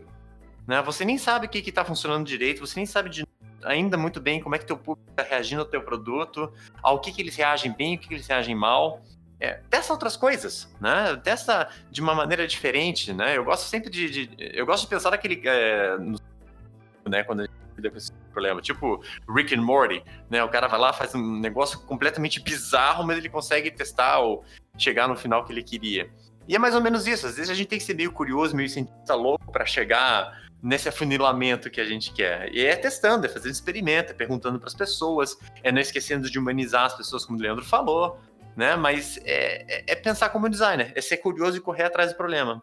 A única diferença é que a gente tem que aprender as ferramentas de um BI que, geralmente como designer a gente não aprendeu, né? Mas que em algum momento é bem interessante. Né? O Google Analytics eu acho que é uma ferramenta legal para se aprender. Excel, por mais básico que possa parecer, você saber fazer higienização de dados, você saber manipular eles e fazer, fazer data é, visualization é bem importante. Né? Então, começa do básico né? e vai, vai prosseguindo. Né? Acho que é assim que é a maneira mais saudável da gente chegar um dia num teste AB super específico para saber se um botão funciona ou não, né? Porque a gente já tem outras perguntas mais importantes respondidas. Ah, sim, sim. É, é... Você não vai responder todas as perguntas em tempo, é impossível. E você não vai. Você não pode usar uma métrica só para os. É, você tem que saber que pergunta você está respondendo e o que você está medindo. É, porque você pode literalmente ter mais de mil métricas de um produto. Eu falo isso porque eu trabalho em um produto que tem mais de mil métricas. é, eu não posso olhar todas, eu tenho que escolher qual eu estou olhando ali, eu tenho que escolher qual, quais têm mais a ver com minha hipótese, e isso, inclusive, às vezes significa que eu preciso criar uma métrica que não existe. Né? é, mas você precisa saber. Você não, você não pode medir só porque você quer medir. Você não pode chegar e falar assim: vou resolver todos os problemas. Não, vai resolver um ou dois problemas, ter ali umas cinco ou seis métricas e e é isso, sabe? E cara, eu acho que é, é essa a pegada. A gente ser a pessoa curiosa, ter noção que é uma coisa que está aqui disponível, é um recurso mega importante. O Big Data, Data Science é uma realidade, está vindo do nosso lado, sabe? Então não tem um porquê não usar. Acho que a gente desenvolvendo esse lado e perdendo esse medo de números e e investir nisso um tempo, entender pelo menos como funciona a lógica e talvez melhorar os seus testes. Eu acho que, tipo, principalmente talvez testes qualitativos, dá pra gente tirar um pouco de métrica, na parte de pegar o bruto mesmo no quantitativo, a gente entender e aplicar a humanologia aí e juntar os dois mundos, porque é, é o tipo de insight que, tipo, não vai fazer o produto ficar pior, sabe? Então não tem por que não colocar, não tem por que não usar, não tem por que não investir e a gente se enquadrar com esse tipo de coisa. Hoje, quase tudo dá para você metrificar, dá para você medir e tirar insights que vão fazer um proveito, um produto um pouco mais assertivo. Talvez não seja o certo, mas talvez você tenha uma chance um pouco menor de erro. Então tá aí, meu, vamos usar essa bagaça. É, método científico tá aí para ser usado, então é, é uma puta ferramenta. para mim, o que, o que faz mais diferença, o que eu sinto que tem o maior potencial, na minha percepção, é claro, né? Mas é que você dentro de uma organização, dentro de uma empresa, os stakeholders, os gerentes, os diretores, a linguagem deles são os números. Querendo ou não, são os números. Então, se a gente quer ter espaço, se a gente quer ter poder de decisão, ter influência dentro dos projetos, é, um bom começo seria falar a mesma linguagem, falar em números, né? Mas ao mesmo tempo tem todo esse ponto que o Leandro levantou de humanizar, né? De você lembrar que lá na ponta existem pessoas e que você está resolvendo problemas. Que às vezes, se você fica muito data-driven, fica muito obcecado por, por métricas, por objetivos, por números, você acaba perdendo essa, essa visão essa visão panorâmica de que, porra, tem pessoas ali, tem problemas a serem resolvidos. Então, para mim, o que eu acho mais legal é poder trazer essa discussão de um ponto de vista mais objetivo. As coisas que eu mais tive raiva, assim, que eu mais tive atrito na minha carreira eram momentos em que chegava ali o, o cliente, sabe, ele dava ali, ó, uma. É, colocava a mão na boca assim, ó, aí.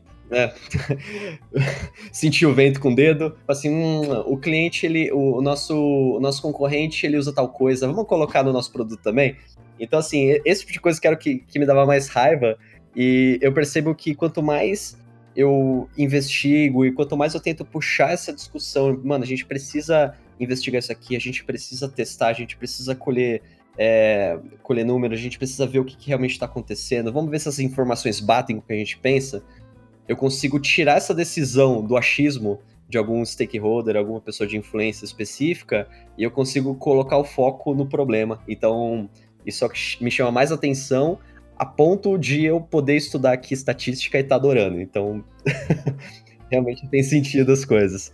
Gente, eu queria agradecer demais, imensamente, a presença de vocês. Eu sei que é um, é um trabalho aí conseguir abrir espaço na agenda, mas agradeço demais. Então, eu vou abrir aqui o espaço final do programa. Se vocês quiserem fazer um jabá, deixarem um contato de vocês, é, alguma rede social que os ouvintes possam acompanhar o trabalho de vocês, fiquem à vontade. Acho que pode começar o Bruno. Bruno, fique à vontade aí para dar um, um tchau para os nossos ouvintes e fazer seu jabazinho.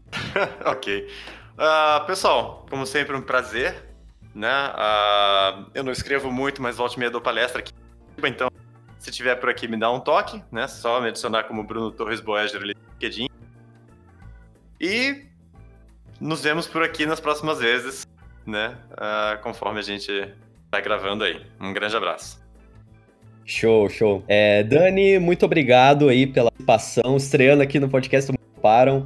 É, fiquem à vontade aí também para dar o tchauzinho e deixar um contato de vocês. Muito obrigada pelo convite, foi muito legal ter, ter essa conversa. É, minhas redes sociais são todas Dani Guerrato, então fiquem à vontade para adicionar e trocar ideias sobre design. É, e estamos aí, se quiserem ouvir o Leandro palestrando em algum lugar, vou mandar um convite que a gente conversa. Leandro, fica à vontade. Puta, eu tenho um Medium que eu escrevo um monte de besteira. É, você pode ir lá e ver. Coisas sobre design, sobre métricas e um monte de coisa. Uh, tem o meu Twitter, que eu uso bastante para falar de Fórmula 1, muito. Então, se quiser conversar sobre Fórmula 1, sou um puta fã. É, então pode, pode mandar um e-mail, pode me adicionar no Twitter, que no, no momento eu estou bem interessado no como vai ser o campeonato ano que vem. É, tem meu Facebook também, e-mail. Vou mandar e-mail para vocês na descrição, é só entrar em contato. E, sei lá, eu moro na internet, então uh, se eu não tiver online, provavelmente eu não estou vivo. o Leandro ele mora no Iteralend, inclusive tá sempre lá puxando vários papos. E o vídeo do Leandro é muito bom. A gente até, inclusive, gravou um episódio do método do, do purê. Do purê? que foi o episódio do Papo Semanal, muito bom, assim. Uma metodologia muito interessante que ele aplicou na. Eu acho que foi na Booking, provavelmente. É, tem, é, eu apliquei bastante, isso foi legal. o problema é que na, nas redes sociais, assim, Leandro Lima não está disponível, porque é, é um dos nomes mais comuns do mundo, acredito. Uh, e eu, eu acredito que existe um Leandro Lima para cada profissão no mundo. É, mas você, com, com um pouquinho de esforço, você me acha. Eu vou deixar, mandar os links para vocês colocarem na, na descrição. O Twitter acho que é lesão. É, o Facebook eu não lembro. Mas se você achar o Twitter, você acha os outros. É, queria agradecer a galera e. Obrigadão, vou dar os recadão de sempre padrão, que se você não fez isso, provavelmente você tá errado. É, segue a gente nas redes, no Medium, no Twitter, Facebook, tudo Itera Ideia, é só a gente, não tem erro. Itera Ideia. É, a gente também tá no Spotify, estamos sempre aí, tá sempre lançando. A galera tá acessando bastante, assim, do Spotify. A gente tá bem feliz. O Spotify abriu uma porta bem bacana, tem bastante gente de outros países escutando o Itera só por lá. Então tá sendo bem legal, assim qualquer coisa, você, ah, não, não uso redes sociais, sou aquelas pessoas que gostam de preservar os meus dados, o que todos nós deveríamos fazer, pode mandar um e-mail pra gente no interideia.gmail. E por fim aí, agradecer você, caro ouvinte, espero que tenha adorado como a gente adorou esse assunto, tenha aprendido muito e tá pronto aí para chegar no trabalho e arrepiar nas e, e mandar um monte de SQL ali. Baixar o Excel, colocar o Excel no LinkedIn. Quando? Nunca.